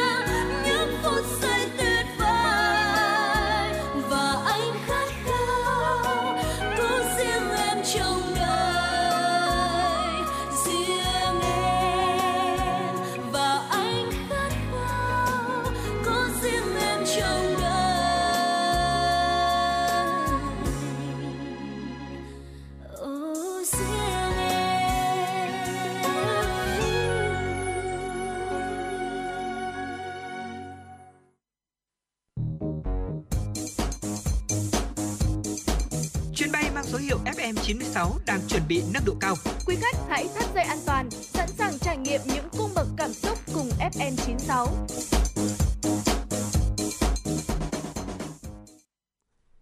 Trở lại với những tin tức của buổi trưa hôm nay. Thưa quý vị, Ủy ban Nhân dân thành phố Hà Nội vừa ban hành công văn về việc báo cáo tình hình thực hiện đồ án đầu tư xây dựng 5 huyện thành quận. Theo đó, các đồng chí Bí thư huyện ủy, Chủ tịch Ủy ban Nhân dân 5 huyện Hoài Đức, Thanh Trì, Đông Anh, Gia Lâm, Đan Phượng là thành viên Ban chỉ đạo xây dựng, phát triển 5 huyện thành quận của thành phố Hà Nội, báo cáo kết quả đạt được cụ thể của từng tiêu chí đến hết ngày 31 tháng 10 năm 2021, ước tính thực hiện đến hết năm 2021, đánh giá những tiêu chí nào đạt thêm, những tiêu chí nào chưa đạt, xây dựng lộ trình cụ thể, giải pháp, kế hoạch thực hiện các nhiệm vụ còn phải triển khai để trở thành quận trong giai đoạn 2021 đến năm 2025. Đồng thời, tổng hợp số dự án cấp huyện và số vốn theo ngành, lĩnh vực trong kế hoạch đầu tư công trung hạn 2021-2025 và kế hoạch đầu tư công năm 2022 của huyện để đầu tư xây dựng kết cấu hạ tầng kỹ thuật, hạ tầng xã hội phục vụ hoàn thành tiêu chí lên quận. Các huyện ưu tiên bố trí kế hoạch vốn cho các nhiệm vụ, dự án nhằm hoàn thành các tiêu chí lên quận chưa đạt trong quá trình xây dựng kế hoạch phát triển kinh tế xã hội, kế hoạch đầu tư công năm 2022 và giai đoạn 2021-2025 của huyện. Theo kế hoạch, đến ngày 31 tháng 3 năm 2022, 100% doanh nghiệp, tổ chức và hộ kinh doanh, cá nhân kinh doanh nộp thuế theo phương thức kê khai sử dụng hóa đơn điện tử. Lộ trình cụ thể sẽ như sau: giai đoạn 1 từ ngày 25 tháng 10 đến ngày 5 tháng 11 năm 2021, lựa chọn và triển khai cho 1.000 đến 1.500 doanh nghiệp trên địa bàn. Giai đoạn thứ 2 từ ngày 10 tháng 11 đến ngày 31 tháng 12 năm 2021, tỷ lệ người nộp thuế sử dụng hóa đơn điện tử đạt 80% đối với doanh nghiệp, tổ chức đã thông báo phát hành hóa đơn điện tử và đã sử dụng hóa đơn điện tử. Tỷ lệ người nộp thuế sử dụng hóa đơn điện tử đạt 60% đối với doanh nghiệp, tổ chức đã thông báo phát hành hóa đơn điện tử và chưa sử dụng hóa đơn điện tử. Người nộp thuế là hộ kinh doanh, cá nhân kinh doanh nộp thuế theo phương pháp kê khai sử dụng hóa đơn điện tử đạt 30%. Giai đoạn thứ 3 từ ngày 1 tháng 1 năm 2022 đến ngày 31 tháng 3 năm 2022, 100% doanh nghiệp, tổ chức và hộ kinh doanh, cá nhân kinh doanh nộp thuế theo phương pháp kê khai sử dụng hóa đơn điện tử. Ủy ban nhân dân thành phố giao Cục Thuế Hà Nội là cơ quan thường trực phối hợp cùng với các sở, ban, ngành, đoàn thể liên quan, Ủy ban nhân dân các quận, huyện, thị xã triển khai thực hiện có hiệu quả mục tiêu được xác định trong đúng kế hoạch. Đồng thời phối hợp cùng với Tổng cục Thuế chuẩn bị cơ sở hạ tầng công nghệ thông tin để triển khai hóa đơn điện tử theo đúng quy định. Sở Công Thương Hà Nội vừa ban hành kế hoạch về phục vụ Tết Dương lịch và Tết Nguyên đán Nhâm Dần năm 2022 trên địa bàn. Ước tính tổng giá trị hàng hóa phục vụ Tết 2022 trên địa bàn thành phố đạt khoảng 39.000 tỷ đồng, tương đương với kế hoạch phục vụ Tết năm 2021. Theo đó, Hà Nội xác định nhóm hàng cần đảm bảo cung cầu trong dịp Tết gắn với công tác phòng chống dịch gồm mặt hàng tiêu dùng thiết yếu như gạo, thịt bò, thịt lợn, thịt gà, thủy hải sản, trứng gà, vịt, thực phẩm chế biến, rau củ, trái cây tươi, các mặt hàng có nhu cầu cao trong dịp Tết gồm nông lâm sản khô như là măng, miến, mộc nhĩ, mứt kẹo, bánh, nước giải khát và các mặt hàng phục vụ công tác phòng chống dịch, khẩu trang kháng khuẩn, nước rửa tay sát khuẩn. Cũng theo đơn vị này, dịp Tết 2022, các điểm kinh doanh sẽ thu hút đông người dân mua sắm, tiềm ẩn nguy cơ bùng phát dịch. Vì vậy, Sở Công Thương Hà Nội đề nghị các doanh nghiệp chuẩn bị phương án đảm bảo hàng hóa sẵn sàng ứng phó với dịch COVID-19 trên địa bàn theo các cấp độ diễn biến của dịch bệnh. Theo Tổng cục Hải quan và Hiệp hội Rau quả Việt Nam, tính toán sơ bộ trong tháng 10, nhập khẩu rau quả của Việt Nam ước đạt gần 130,7 triệu đô la Mỹ, tăng 17% so với cùng kỳ năm 2020. Trung Quốc là nguồn cung rau quả lớn nhất cho Việt Nam, chiếm đến gần 30% thị phần, tăng gần 32% so với cùng kỳ năm ngoái. Mỹ đứng ở vị trí thứ 2 và tiếp đó là Thái Lan ở vị trí thứ 3 về cung cấp rau quả cho Việt Nam. Việc gia tăng mạnh mẽ của rau quả Trung Quốc tại thị trường Việt Nam là do thực hiện giãn cách để phòng chống dịch bệnh COVID-19. Nông sản Việt Nam gặp khó trong thu hoạch và vận chuyển đến nơi tiêu thụ. Trong khi đó, việc chuyển một container rau quả từ biên giới Trung Quốc về các tỉnh thành ở Việt Nam để tiêu thụ lại trở nên dễ dàng hơn.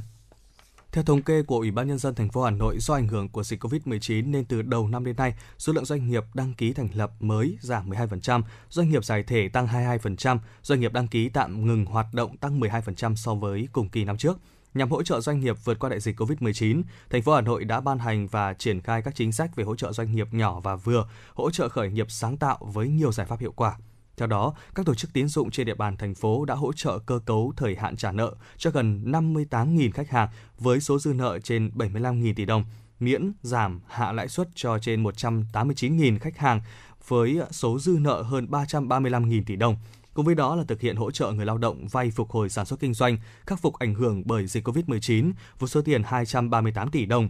Trong thời gian tới, để hỗ trợ doanh nghiệp phục hồi sản xuất kinh doanh với phương châm thích ứng an toàn, linh hoạt, kiểm soát hiệu quả, thành phố Hà Nội sẽ ban hành kế hoạch phục hồi sản xuất kinh doanh của các ngành, lĩnh vực trong các khu cụm công nghiệp và các địa phương, tập trung các giải pháp để giảm thời gian chi phí cho doanh nghiệp, hướng tới cơ bản các thủ tục được tinh gọn và thực hiện trực tuyến, nhất là đăng ký thành lập doanh nghiệp, kê khai và nộp thuế, hải quan, bảo hiểm xã hội, đăng ký quyền sử dụng đất, cấp phép xây dựng.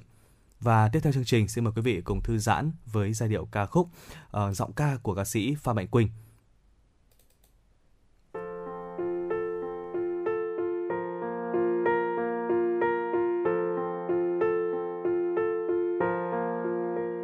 Dòng tin đang quê hương tôi nay đang bão gió lên cuốn mây mây ngói bay, nước cũng sắp cao ngang đầu.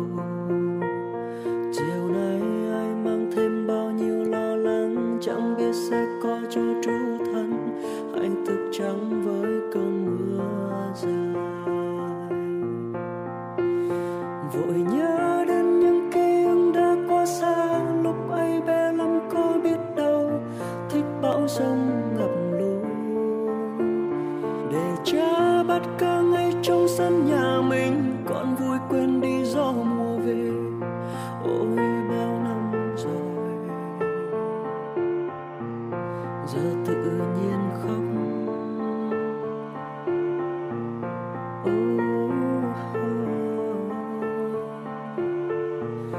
ai cũng có tuổi thơ, ai cũng có ngày xưa. Ngày xanh trôi nhanh hơn khi xưa ta nghĩ, lúc ấy chỉ muốn mau lớn lên để không ai gọi trẻ con. Rồi khi bao bon chen ưu tư cuộc sống, ta mơ trở về ít phút thôi, tiếc những tháng năm êm đềm. Lại nhớ đến những lúc mới biết trước sau, mấy đứa quê xóm chơi rất thăng, mà mỗi đứa nay một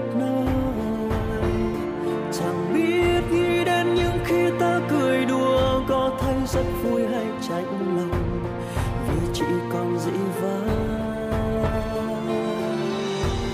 người buồn tôi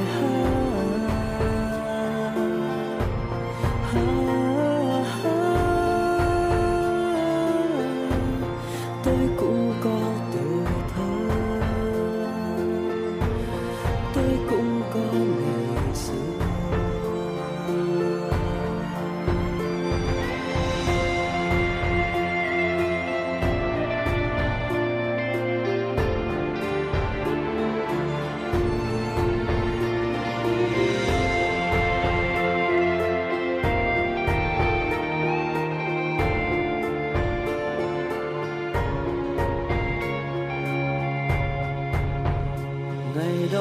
Trong đêm khuya hành khô nóng bức, ba người quạt hai đứa cháu thơ, gió đưa tôi vào giấc ngủ. Ngày đó mái tóc xanh đôi chân đi vững, ánh mắt vẫn sang tay dẫn tôi rồi.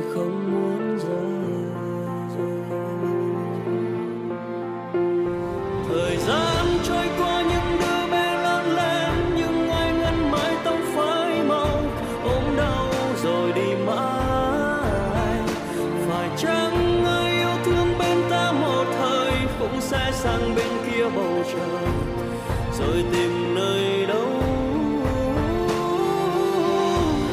Ngồi buồn tôi nhớ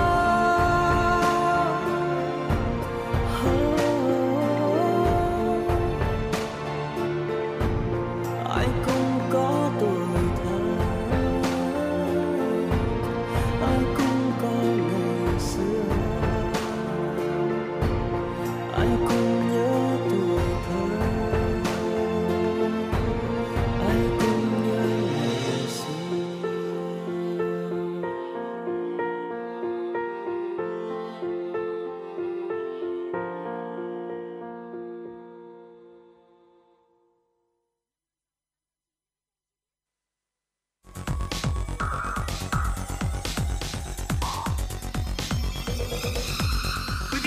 đang theo dõi kênh FM 96 MHz của Đài Phát thanh Truyền hình Hà Nội. Hãy giữ sóng và tương tác với chúng tôi theo số điện thoại 024 3773 6688.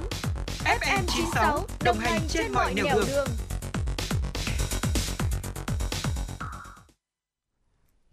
Tiếp theo chương trình, chúng tôi xin được chuyển đến cho quý vị thính giả một số những tin tức do phóng viên Nguyễn Hằng thực hiện. Thưa quý vị, vừa qua có một số thông tin phản ánh dư luận trên báo chí liên quan đến công tác phòng chống dịch COVID-19 như về hỗ trợ tiền điện, giá dịch vụ xét nghiệm COVID-19, về khen thưởng cho lực lượng y tế tuyến đầu, hỗ trợ người lao động quay trở lại Thành phố Hồ Chí Minh, Bình Dương để làm việc. Về việc này, Thủ tướng Chính phủ Phạm Minh Chính có ý kiến chỉ đạo như sau. Các bộ Y tế, Công thương, Lao động Thương binh và Xã hội theo chức năng và nhiệm vụ được giao, khẩn trương kiểm tra, xử lý các thông tin phản ánh nêu trên, nâng cao trách nhiệm, hiệu lực, hiệu quả trong quản lý nhà nước, kịp thời khắc phục các tồn tại, hạn chế trong quá trình triển khai, thực hiện báo cáo Thủ tướng Chính phủ kết quả thực hiện. Bộ Y tế tiếp thu ý kiến của các thành viên Ban Chỉ đạo Quốc gia phòng chống dịch COVID-19, khẩn trương hoàn thiện báo cáo đánh giá bước đầu về kết quả thực hiện công tác phòng chống dịch, tiếp tục rà soát, kịp thời đề xuất trình Thủ tướng Chính phủ quyết định về khen thưởng đối với các tổ chức cá nhân tham gia phòng chống dịch, hướng dẫn và tổ chức quán triệt các địa phương thực hiện nghiêm hiệu quả nghị quyết 128, kịp thời báo cáo Thủ tướng Chính phủ những vấn đề phát sinh. Ngày hôm qua, Bảo hiểm xã hội thành phố Hà Nội phối hợp cùng với Bưu điện thành phố Hà Nội tổ chức lễ ra quân tuyên truyền vận động người dân tham gia bảo hiểm xã hội tự nguyện. Sự kiện nhằm giúp người dân hiểu đúng về lợi ích khi tham gia bảo hiểm xã hội tự nguyện, gia tăng số người tham gia bảo hiểm xã hội tự nguyện năm 2021. Với chủ đề Bảo hiểm xã hội tự nguyện, chỗ dựa vững chắc của người lao động tự do, sự kiện hướng đến nhóm đối tượng không thuộc trường hợp tham gia bảo hiểm xã hội bắt buộc với độ tuổi từ 15 đến 50 tại địa bàn thành phố Hà Nội. Cụ thể là thông qua việc tổ chức đoàn xe gắn máy diễu hành trên các tuyến phố chính của thủ đô, cũng như tiếp cận với người lao động tự do, tăng cường tuyên truyền, làm rõ quyền, lợi ích khi tham gia bảo hiểm xã hội tự nguyện, những rủi ro khi không tham gia, từ đó góp phần thay đổi thói quen của người dân, từng bước hiện thực hóa lộ trình bảo hiểm xã hội toàn dân. Bộ Công Thương đã hướng dẫn Tập đoàn Điện lực Việt Nam giảm giá điện, giảm tiền điện cho khách hàng sử dụng điện trong 5 đợt, với tổng số tiền hơn 16.650 tỷ đồng. Theo đó, trong 4 đợt giảm giá điện, giảm tiền điện đầu tiên, các mức hỗ trợ miễn giảm từ 20 đến 100% đối với các nhóm khách hàng khác nhau. Riêng đợt giảm giá điện, giảm tiền điện lần thứ 5 với tổng số tiền khoảng 650 tỷ đồng. Theo Cục Điều tiết Điện lực Bộ Công Thương, trong đợt năm vừa qua, đơn vị này đã báo cáo Thủ tướng Chính phủ giảm giá điện cho các khách hàng ở 19 tỉnh, thành phố trên cả nước đã thực hiện giãn cách xã hội phòng dịch theo chỉ thị 16 của Thủ tướng Chính phủ tại thời điểm từ ngày 25 tháng 8 năm 2021. Cụ thể là nhóm các doanh nghiệp chế biến, bảo quản thủy sản, các sản phẩm từ thủy sản, chế biến và bảo quản rau quả. Tính đến nay, tổng số tiền hỗ trợ cho người dân và doanh nghiệp cả 5 đợt là hơn 16.500 tỷ đồng. Thưa quý vị, Trung tâm Công nghệ phòng chống dịch bệnh COVID-19 quốc gia thuộc Bộ Thông tin Truyền thông cho biết, một trong những lý do phổ biến dẫn đến việc mũi tiêm chưa hiển thị đúng và đầy đủ trên ứng dụng hay còn gọi là app PC COVID của người dùng là chưa khai báo y tế đầy đủ và chính xác. Để có thể khắc phục được tình trạng này, hệ thống PC COVID đã chủ động rà quét và gửi thông báo trực tiếp đến những người dùng chưa khai báo hoặc là khai báo thiếu thông tin cá nhân trên ứng dụng này. Trước hết thì người dùng phải đang dùng phiên bản PC COVID mới nhất 4.0.6 với iOS và 4.0.8 với Android. Bước tiếp theo, người dùng mở ứng dụng PC COVID, chọn khai báo y tế và khai báo đầy đủ các trường thông tin. Lưu ý số điện thoại và số chứng minh nhân dân và căn cước công dân của người dùng phải giống như thông tin khai trên sổ ứng dụng sức khỏe điện tử. Cuối cùng, sau khi khai báo y tế đầy đủ, thông tin sẽ tự động cập nhật sau vài phút. Người dùng cũng cần lưu ý một số trường hợp, nếu sau khi thực hiện đủ 3 bước mà dữ liệu tiêm vẫn chưa được đồng bộ, có thể phản ánh với Trung tâm Công nghệ phòng chống COVID-19 quốc gia thông qua hình thức inbox, tức là qua fanpage trung tâm để được hỗ trợ trực tiếp bằng cách nhắn tin. Nếu trên sổ ứng dụng sức khỏe điện tử của bạn chưa có thông tin tiêm thì đây là vấn đề do cơ sở tiêm chưa nhập hoặc là đã nhập sai thông tin của bạn. Hãy phản ánh với Trung tâm Công nghệ phòng chống COVID-19 quốc gia qua inbox. Để nhanh hơn thì có thể liên hệ trực tiếp đến cơ sở tiêm, đề nghị cập nhật thông tin đầy đủ để bảo đảm quyền lợi của mình. Và cũng theo Trung tâm Công nghệ phòng chống dịch bệnh COVID-19 quốc gia, trước đó vào ngày 21 tháng 10, Bộ Y tế đã ban hành quy trình về xác minh thông tin và tiêm chủng vaccine phòng COVID-19 gửi Bộ Công an, Bộ Thông tin Truyền thông, Ủy ban nhân dân các tỉnh, thành phố cùng các đơn vị trực thuộc. Việc ban hành quy trình nhằm triển khai một cách đồng bộ việc xác minh thông tin và khắc phục tình trạng thiếu, sai thông tin tiêm chủng vaccine phòng COVID-19.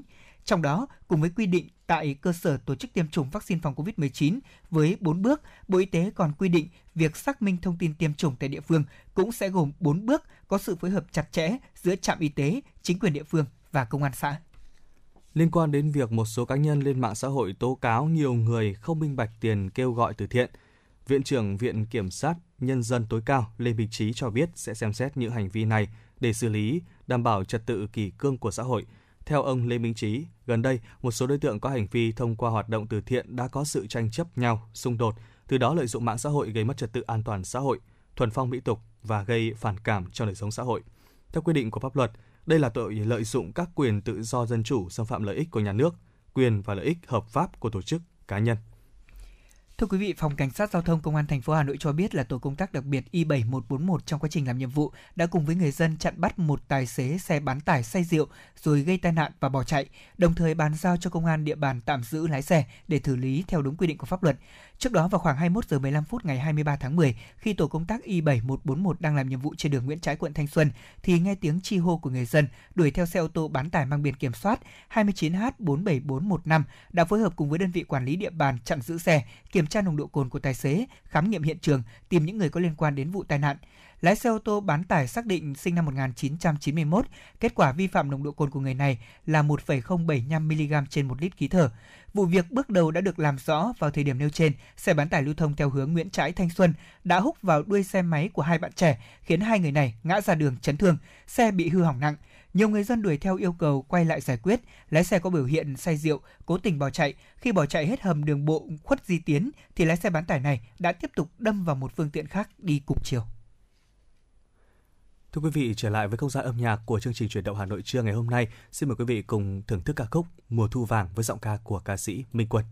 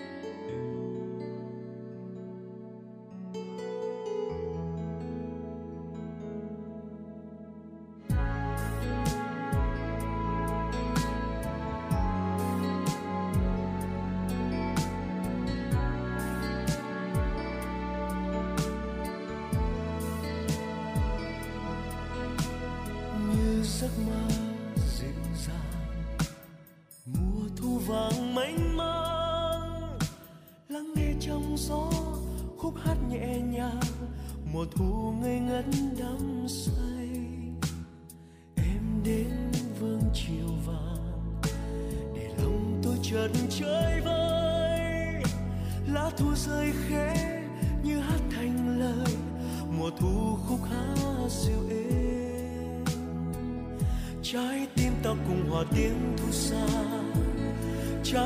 ta cùng hòa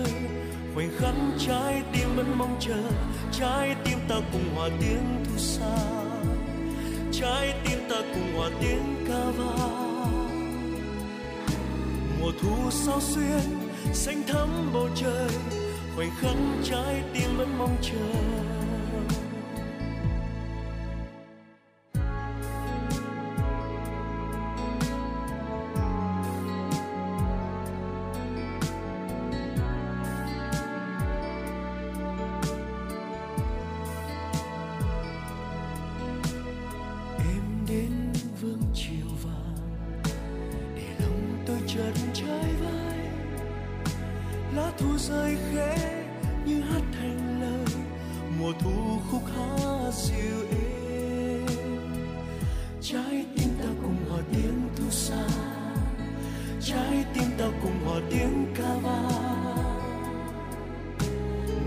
những sao xuyên xanh thắm bầu trời, khoảnh khắc trái tim vẫn mong chờ, trái tim tao cùng hòa tiếng thu xa, trái tim tao cùng hòa tiếng ca vang.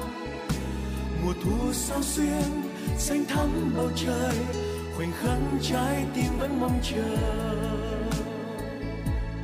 chìm theo tháng ngày cuốn đi mùa thu êm đềm. Mùa đông sẽ về búp non ngập ngừng xuân xa, và tao vẫn chờ phút giây ngập tràn thu vàng, và tao vẫn chờ phút giây lòng mình chơi vơi. Trái tim ta cùng hòa tiếng thu xa, trái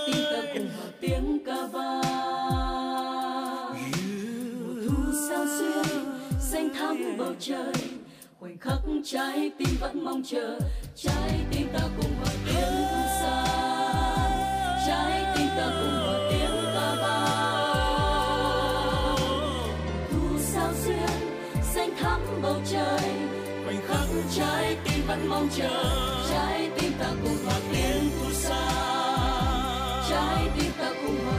ca vang.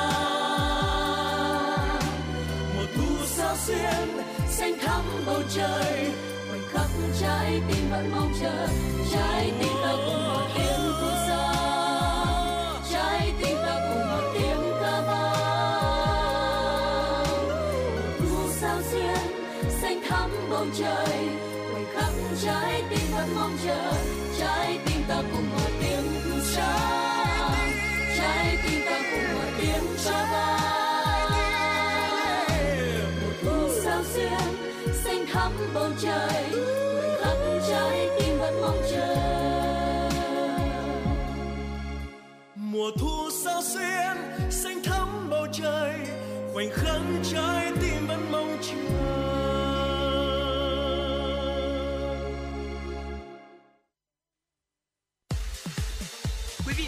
Đang trên chuyến bay mang số hiệu FM96.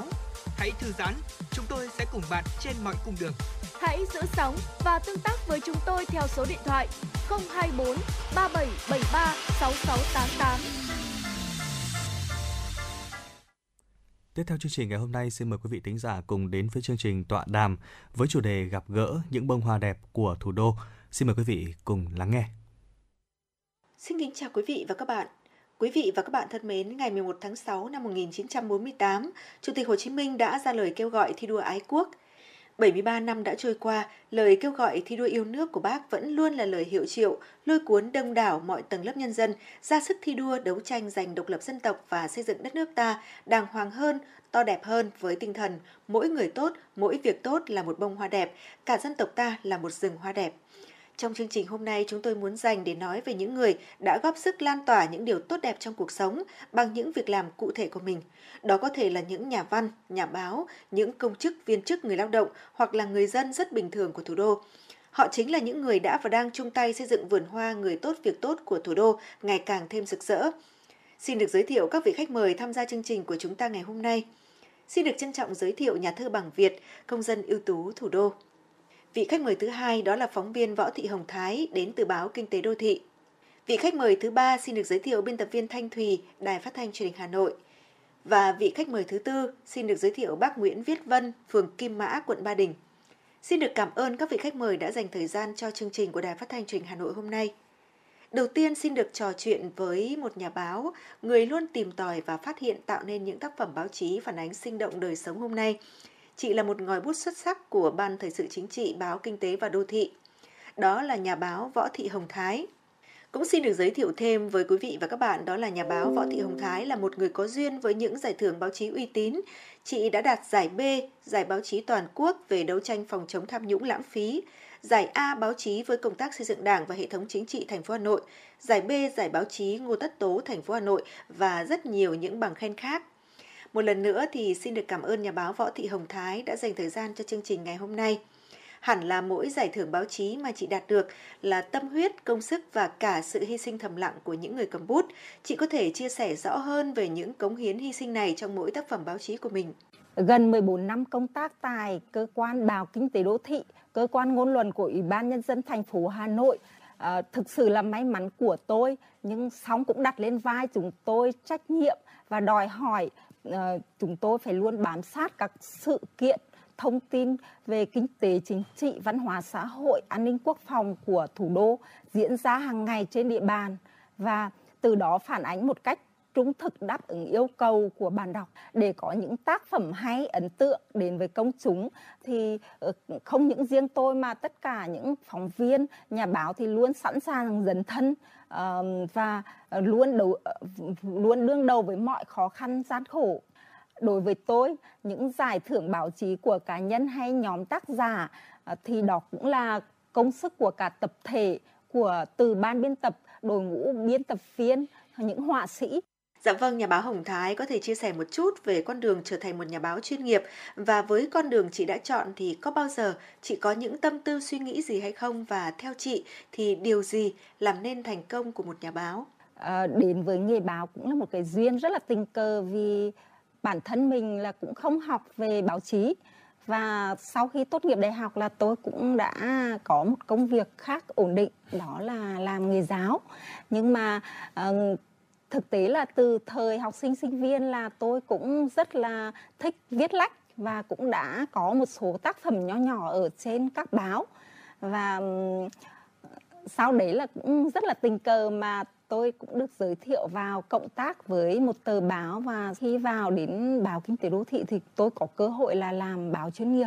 Trong quá trình làm báo thì tôi cũng đã từng làm rất là nhiều mảng, và có thể nói là thành công của tôi đấy là khi được làm tại một tờ báo chuyên nghiệp ở Báo Kinh tế và Đô thị, là cơ quan ngôn luận của Ủy ban Nhân dân thành phố Hà Nội.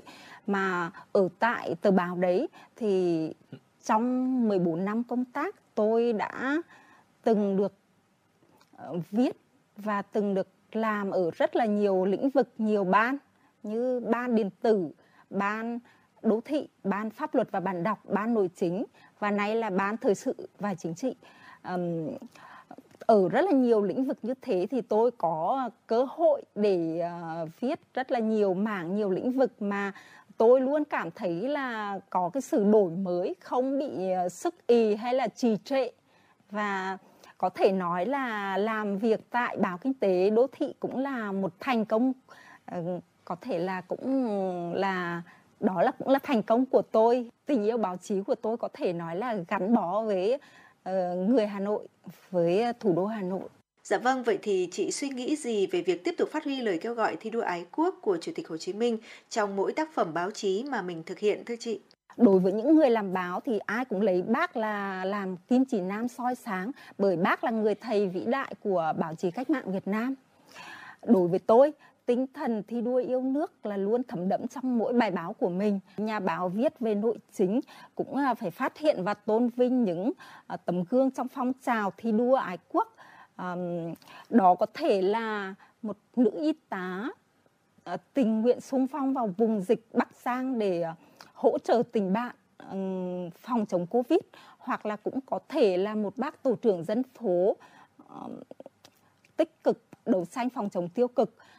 Đó cũng là những tấm gương ở trong đời thường, như tham gia hiến máu hay là giúp hòa giải những gắn kết tình làng nghĩa xóm ở trong khu dân cư. Với trách nhiệm của mình thì những người làm báo cũng cần phải tự mình làm sáng tỏ viết cho ai, viết như thế nào và viết để làm gì. Và những người làm báo cũng cần phải có là mắt sáng, bút sắc, lòng trong. Dạ vâng, chúng tôi xin chúc chị sẽ tiếp tục gặt hái được nhiều thành công hơn nữa trong con đường mà mình đã lựa chọn. Kính thưa quý vị và các bạn, tiếp nối câu chuyện của nhà báo Võ Thị Hồng Thái, chúng tôi xin được giới thiệu một gương mặt nhà báo trẻ, người trực tiếp tham gia vào chương trình xây dựng người Hà Nội thanh lịch văn minh trên sóng của Đài Phát thanh Truyền hình Hà Nội, là đồng nghiệp của chúng tôi với chương trình Người Tràng An, Người Hà Nội. Xin trân trọng giới thiệu phóng viên, biên tập viên Trần Thị Thanh Thùy, Ban Văn hóa Xã hội Đài Phát thanh Truyền hình Hà Nội, một gương mặt rất quen thuộc với tất cả chúng ta. Và bên cạnh biên tập viên Thanh Thùy thì chúng tôi cũng xin được giới thiệu bác Nguyễn Viết Vân, Phó Chủ tịch Hội Cựu Chiến binh phường Kim Mã, quận Ba Đình, một người có tấm lòng vàng hỗ trợ những người sau cai nghiện hòa nhập với cuộc sống tại câu lạc bộ B93 phường Kim Mã. Bác Nguyễn Viết Vân chính là một trong những nhân vật được đề cập đến trong chương trình Người Tràng An Người Hà Nội do biên tập viên Thanh Thùy phụ trách. Câu hỏi đầu tiên dành cho phóng viên biên tập viên Thanh Thùy là người tham gia xây dựng chương trình Người Tràng An Người Hà Nội thì chị có thể chia sẻ đôi điều về những cố gắng nỗ lực của chị và ban biên tập để góp phần làm cho chương trình ngày càng hay và phong phú hơn không ạ? Có lẽ trước hết thì cho tôi được gửi lời cảm ơn tới các anh chị trong ekip sản xuất chương trình đã rất yêu ái cho tôi được tham gia một chương trình rất có ý nghĩa như thế này.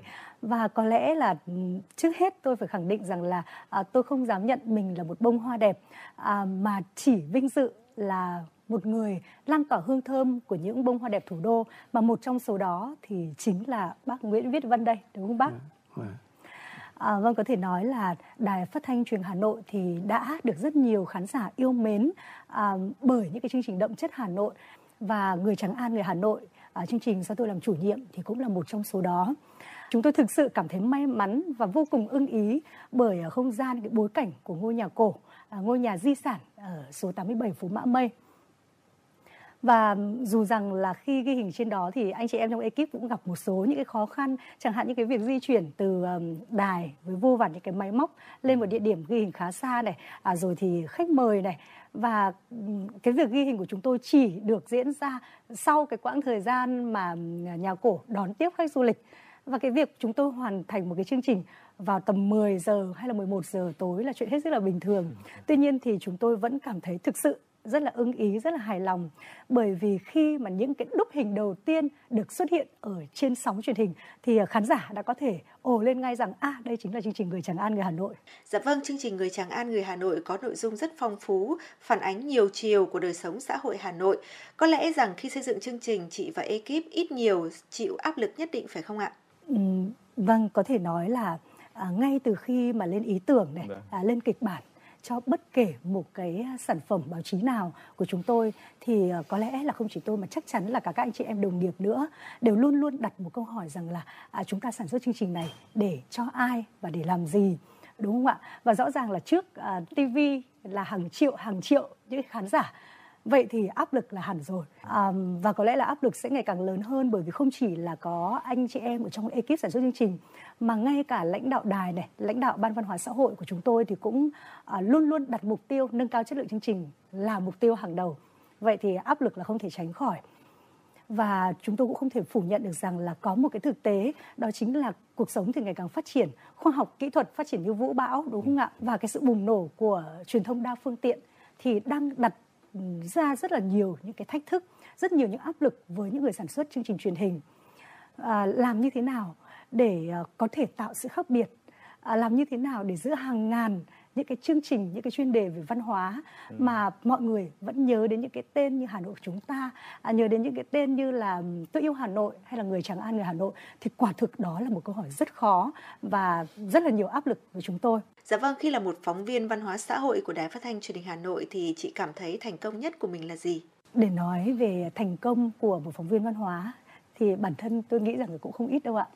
Trước hết là với chương trình Người Tràng An Người Hà Nội thì qua rất là nhiều năm chương trình lên sóng thì vẫn có rất nhiều khán giả đúng 8 giờ sáng chủ nhật hàng tuần họ nhớ bật TV kênh 1 của Đài Phát thanh Truyền hình Hà Nội. Vâng, mới đây nhất thì chương trình được di dời cái giờ phát sóng xuống 15 giờ 30 phút, và ngay lập tức là khán giả cũng đã cập nhật được ngay.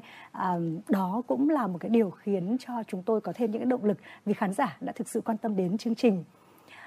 Và một ý như tôi có chia sẻ từ phần đầu thì với anh chị em phóng viên, đặc biệt là mảng văn hóa của chúng tôi, thì mỗi một tác phẩm báo chí khi mà được lên sóng, được khán giả đón nhận thì đấy cũng là lúc mà những cái giá trị văn hóa quý báu của thủ đô ngàn năm văn hiến của chúng ta được hiển hiện đều đặn hơn, dày dặn hơn. Và nó cũng nhắc nhớ mỗi một công dân thủ đô, dù giữa cuộc sống hiện đại đầy ồn ào, đầy áp lực và bon chen như thế này, thì vẫn luôn nhắc nhở bản thân mình phải sống và phải ứng xử như thế nào để cho xứng đáng là một công dân của thủ đô. Còn với vai trò là một phóng viên mà đã bám sát cái bộ quy tắc ứng xử của thành phố ngay từ khi ra đời được 4 năm rồi ạ, thì bản thân tôi thấy rằng là chúng tôi, những người thực hiện chương trình cũng thực sự là vinh dự khi mà góp một cái phần rất nhỏ của mình để ghi lại những cái thước phim, những cái hình ảnh về sự thay đổi tích cực và rất rõ nét trong cái lối ứng xử của người dân thủ đô trong thời gian vừa qua, đặc biệt là ở tại những nơi công cộng. Và tôi nghĩ rằng là thành công với tôi chỉ là như vậy.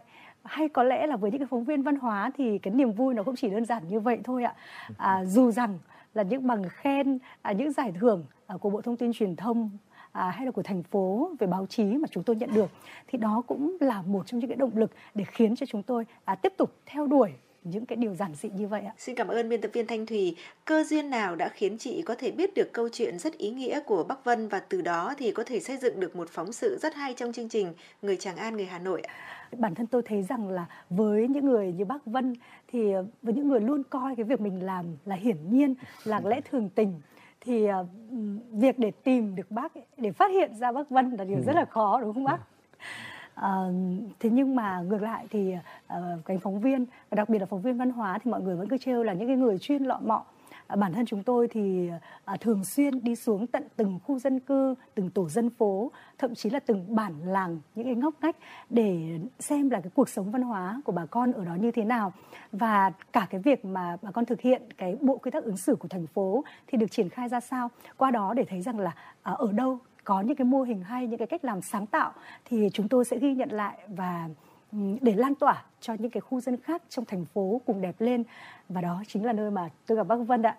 Thế còn để trả lời câu hỏi làm thế nào để có thể sản xuất được một cái chương trình hay và ý nghĩa về một nhân vật, đó chính là một người lính trong thời chiến, trong thời bình, giống như bác Nguyễn Viết Vân đây, thì có lẽ là tôi nghĩ đó là một điều đơn giản nhất mà một người phóng viên có thể làm được. Bởi vì không chỉ bản thân tôi đâu mà bất kể ai khi mà được đảm nhận đề tài này với nhân vật này thì có lẽ là cũng đều cho ra đời một sản phẩm hay, ý nghĩa và đáng để xem. Vì sao ạ? Bởi vì là vốn những cái hành động, những việc làm của bác ấy đã là một câu chuyện rất ý nghĩa rồi. Và chúng tôi chẳng phải làm gì hết, đơn giản chỉ là phản ánh cho đúng. Dạ vâng, thưa bác Vân là một nhân vật có mặt trong tác phẩm của biên tập viên Thanh Thùy thì không biết là lúc này bác có cảm nghĩ gì ạ? Vâng, sau khi xem cái truyền hình Hà Nội đưa cái phóng sự lên thì chúng tôi hết sức phấn khởi. Phấn khởi ở đây cái điểm cái nhất là nó rất là ý nghĩa và nó rất thực tế, và để trả lời cũng như truyền tới mọi người một cái thông tin rằng ma túy là một cái hiểm họa rất lớn, nó có thể phá hết những cái gì đó thành quả của chúng ta. Song không phải là ta thấy rằng là cai ma túy rất khó nhưng không phải là không làm được. Cụ thể là câu lạc bộ B93 phường Kim Mã từ khi mà chúng tôi đảm nhiệm thì có tới 38 em là đã từ bỏ được ma túy. Và cái hôm mà đài xuống để quay đấy thì phải nói rằng là đấy là những em đại diện cho cái lớp sau này của các em. Còn các em kia đều trưởng thành rồi. Có những em từ bỏ ma túy được 20 năm và thấp nhất hôm đó là 5 năm. Đấy. Thế thì tôi thấy rằng là cái việc làm này nó rất là ý nghĩa và để gửi thông điệp tới mọi người rằng hãy cố gắng để làm thế nào đối với các cháu, các em mà đã bị sử dụng ma túy rồi, dùng ma túy rồi, hãy phấn đấu để mà với nghị lực của mình cộng với sự hỗ trợ của xã hội cũng như là của chính quyền sẽ từ bỏ được ma túy. Và cũng có nhắc nhở với những người lính chúng tôi sau trận chiến trở về đời thường thì mình còn công sức, hãy nên mang những công sức nhỏ bé của mình cống hiến tốt và cho xã hội, làm những việc làm đó như tôi làm thì nó cũng không có gì là ghê gớm, không có gì là khó khăn lắm, chỉ có cái là thời gian rồi thì công sức, trí tuệ, tiền của thì có thể là mình cũng bỏ ra một chút ít để cùng các em vui, tạo cho các em có cái sân chơi, từ đó các em xóa bỏ được ma túy. Đấy là điều hết sức phấn khởi. Sau cái đêm sóng thì các cháu hết sức phấn khởi và cái sinh hoạt ấy nó đều đặn hơn, đông đủ hơn, và cái trao đổi tư duy cũng là chia sẻ thì nó mạnh dạn chia sẻ những cái bức xúc hàng ngày thì được gỡ bỏ hoàn toàn. Nó vui, gặp cháu nào cũng thấy nó cười, rất phấn khởi. Thì tôi thấy đấy là một cái việc làm ấy. Cái thứ hai là sau khi mà truyền tải được thì một số người dân thấy rằng à cái câu lạc bộ này với những con người này bây giờ người ta tử tế rồi thì tạo việc làm cho người ta, thì tôi lại xin được hai cháu đi làm nữa. Thì các cháu thấy rằng là khi mình đã từ bỏ được ma túy rồi thì cuộc sống sẽ tươi đẹp và hạnh phúc và được mọi người tin yêu. Các cháu phấn khởi rõ rệt và tôi tin rằng các cháu sẽ từ bỏ vĩnh viễn được ma túy. Dạ vâng, xin được cảm ơn bác Nguyễn Viết Vân và cảm ơn biên tập viên Thanh Thùy. Bây giờ chương trình xin được trân trọng giới thiệu một nhà thơ, nhà văn rất quen thuộc với tất cả chúng ta, công dân ưu tú thủ đô, nhà thơ Bằng Việt. Là một người bên cạnh tác phẩm văn thơ của mình thì nhà thơ Bằng Việt có rất nhiều tâm huyết, tham gia nhiều năm là chủ biên tập sách Những Bông Hoa Đẹp của Thủ Đô. Thưa nhà thơ Bằng Việt, trong chương trình hôm nay thì nhà thơ có những chia sẻ gì về tủ sách này ạ? Tôi cũng rất là vinh dự được tham gia vào cái tủ sách Những Bông Hoa Đẹp, là một cái tủ sách do Hà Nội có cái sáng kiến là thành lập lên từ rất lâu rồi. Và nó đã trở thành một truyền thống của người Hà Nội, tức là nói đến những cái gương cao đẹp, dũng cảm, làm theo lời dặn và tư tưởng của Bác Hồ, thì cái tập Những Bông Hoa Đẹp cũng có một cái đóng góp rất là lớn và nó có một cái sức nặng tương đối cao trong lòng độc giả. Thế thì khi tôi tham gia Hội Văn học Nghệ thuật Hà Nội thì cũng được mời vào làm trưởng ban biên tập của cái tủ sách này. Có lẽ cũng đến 7-8 năm rồi. Thì tôi có thể nói là tủ sách đó đã được tiến hành một cách rất là đều đặn này, tích cực này, và có sự đóng góp rất là sâu của các văn nghệ sĩ, các nhà báo, những người viết cái tủ sách đó. Nhưng mà có thể nói là cái công lao lớn nhất chính là ban thi đua của thành phố. Nếu không có cái nỗ lực của ban thi đua của thành phố thì cái tủ sách cũng không tồn tại được lâu đến như thế. Ngoài ra thì cũng phải ghi nhận cái công sức biên tập và in sách rất là đẹp của nhà xuất bản Hà Nội. Thì nhà xuất bản Hà Nội năm nào cũng dành cho cái tủ sách đó những cái loại giấy đấy, đẹp nhất để có thể in ảnh cũng rất đẹp mà in bài cũng rất là sang trọng. Thì tôi cho cái tủ sách đó nó cũng trở thành một trong các cái tủ sách sang trọng của nhà xuất bản Hà Nội những năm vừa qua. Thế thì một lần nữa tôi phải nói là rất là vinh dự được tham gia vào cái tủ sách đó. Và bây giờ dù đã nghỉ hưu rồi mà nếu được mời tham gia tôi cũng sẽ rất là vui lòng, sẵn sàng nhận lời và tiếp tục cái công việc đó. Dạ vâng, được biết là nhà thơ Bằng Việt cũng là một công dân ưu tú của thủ đô năm 2013, là một công dân ưu tú của thủ đô và cũng là người tham gia biên tập bộ sách Những Bông Hoa Đẹp Thủ Đô, thì không biết là nhà thơ Bằng Việt có cảm xúc, cảm nghĩ như thế nào ạ? Như tôi vừa nói đấy, thì tức là cái việc tham gia cái tủ sách Những Bông Hoa Đẹp của thành phố cũng là một cái niềm vui và là một cái vinh dự đối với tôi. Thì rất nhiều năm rồi thì tôi cảm thấy là tủ sách đó là một cái nơi ghi được cái dấu ấn những bông hoa đẹp, tức là những người ưu tú, những người có những cái thành tựu xuất sắc trong thi đua của thành phố trong rất nhiều năm. Và nó cũng thể hiện được cái sáng kiến đầu tiên là của Thủ tướng Phạm Văn Đồng khi đặt vấn đề là nên có một cái tủ sách như thế để biểu dương những người lao động giỏi, những người xuất sắc trong tất cả các lĩnh vực của thủ đô. Thì Hà Nội của chúng ta đã làm được việc đó. Trong cái phong trào thi đua yêu nước của thủ đô chúng ta trong nhiều năm đấy, thì có rất nhiều người đạt những thành tích rất là lớn và mỗi người đóng góp một phần làm cho cái sự phát triển của thủ đô ngày càng mạnh mẽ, ngày càng gây có ấn tượng với toàn quốc. Thế thì bản thân tôi cũng là một người may mắn và cũng được tặng cái danh hiệu công dân ưu tú thủ đô. Thì bản thân tôi thứ nhất là thấy là rất vinh dự và thấy là cái đóng góp của mình thì cũng còn nhỏ bé, chưa là cái gì, nhưng mà cũng được thành phố đánh giá cao và trao tặng một cái danh hiệu cao quý như thế. Thì bản thân tôi cũng rất là cảm kích và thấy là mình còn phải cố gắng thêm nhiều hơn nữa. Theo tôi thì cái tủ sách đó là làm tương đối tốt rồi đấy, và phải nói là được cái sự quan tâm rất là sâu sắc của thành ủy cũng như ban tuyên giáo thành ủy, thì rồi nhà xuất bản Hà Nội, rồi thì hội đồng tư gia thành phố, cho nên là chất lượng của tủ sách cũng như là cái khối lượng những vấn đề và những con người được đề cập đến trong tủ sách ấy, là tương đối bao quát, tương đối phổ cập. Tuy nhiên nếu mà nói là có cái gì cần cải tiến thì tôi cũng có thể là xin nói thêm một vài ý kiến nhỏ thôi. Tôi nghĩ là phải cần có cái sự cải tiến trong cái khâu là làm thế nào đấy thì chọn được những người viết mà năng nổ, tích cực đã đành, nhưng mà phải có nhiều sáng kiến để mỗi bài viết đó nó đưa lên được những mặt điển hình tích cực, nhưng mà nó không lẫn lộn vào nhau. Cái thứ hai nữa tôi thấy là cái cách viết ấy, thì tất nhiên là vì mỗi cái gương điển hình không được phép viết dài, chỉ khoảng độ 1.000 chữ đến 1.500 chữ thôi, cho nên là người viết cũng bị hạn chế. Nhưng tuy nhiên tôi thấy là bằng cách là để đưa cho chính nhân vật, tức là chính cái người được miêu tả, cái người tạo nên những cái thành tựu đó tự nói về mình một chút và nói một cách trực diện với độc giả thì hay hơn là thông qua lời của cái người viết lại và người biên tập, nên cải tiến lại một chút như thế thì có lẽ là hay hơn. Dạ vâng, xin được cảm ơn nhà thơ Bằng Việt, xin được cảm ơn các vị khách mời. Thưa quý vị và các bạn, thời gian dành cho chương trình đã hết. Xin tạm biệt quý vị và các bạn tại đây. Hẹn gặp lại trong chương trình sau. Vâng thưa quý vị, đến đây thì thời lượng của Chuyển động Hà Nội trưa đã kết thúc rồi. Quý vị và các bạn hãy ghi nhớ số điện thoại đóng của chương trình FM96 Đài Phát thanh Truyền hình Hà Nội là 02437736688 quý vị nhé. Chương trình ngày hôm nay chịu trách nhiệm nội dung chương trình Phó Tổng Giám đốc Nguyễn Tiến Dũng, đạo diễn biên tập viên Xuân Luyến, Lưu Hường, kỹ thuật viên Quang Ngọc, thư ký Mai Liên, MC Tuấn Anh, Lê Thông. Còn bây giờ thì xin mời quý vị sẽ cùng thưởng thức ca khúc Có Phải Em Mùa Thu Hà Nội do ca sĩ Mỹ Tâm thể hiện thay cho lời chào kết của chương trình. Xin chào và hẹn gặp lại. Tháng 8 mùa thu lá rơi vàng chứa ngủ, từ độ người đi thương nhớ âm thầm.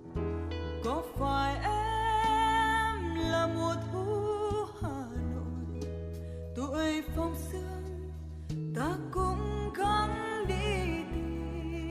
Có phải em mùa thu xưa, có bóng mùa thu thức ta lòng sáng mùa. Một ngày về suối chân ghé thắng lòng mùa. Có phải em là mùa thu Hà Nội, ngày sang thu anh lót lá em nằm bên trời xa sương tắm bay. Thôi thì có em đời ta hy vọng, thôi thì có em sương khói môi mềm. Có phải em là mùa thu Hà Nội, ngày đâu đây là úa và mi xanh, nghe đâu đây hồn trưng vương sông hát. Có chắc mùa thu lá rơi vàng tiếng gọi, lệ mừng gặp nhau xôn xao phím dương cầm. Có phải em là mùa thu Hà Nội, nghìn năm sau ta níu bóng quay về. Ôi mùa thu của ước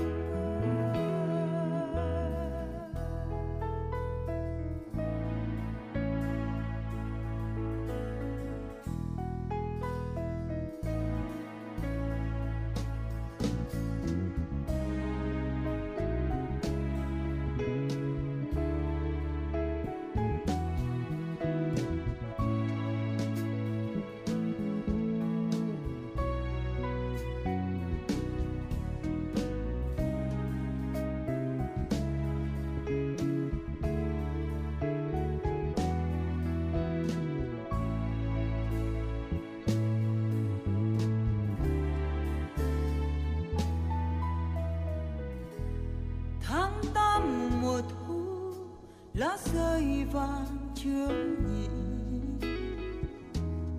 từ độ người đi thương nhớ âm thầm. Có phải em là mùa thu Hà Nội, tuổi phong sương ta cũng gắng đi tìm. Có phải em mùa thu xưa, có bóng mùa thu thức ta lòng sáng mùa. Một ngày về suối chân ghé tháng lòng mùa. Có phải em giang thu anh lót lá.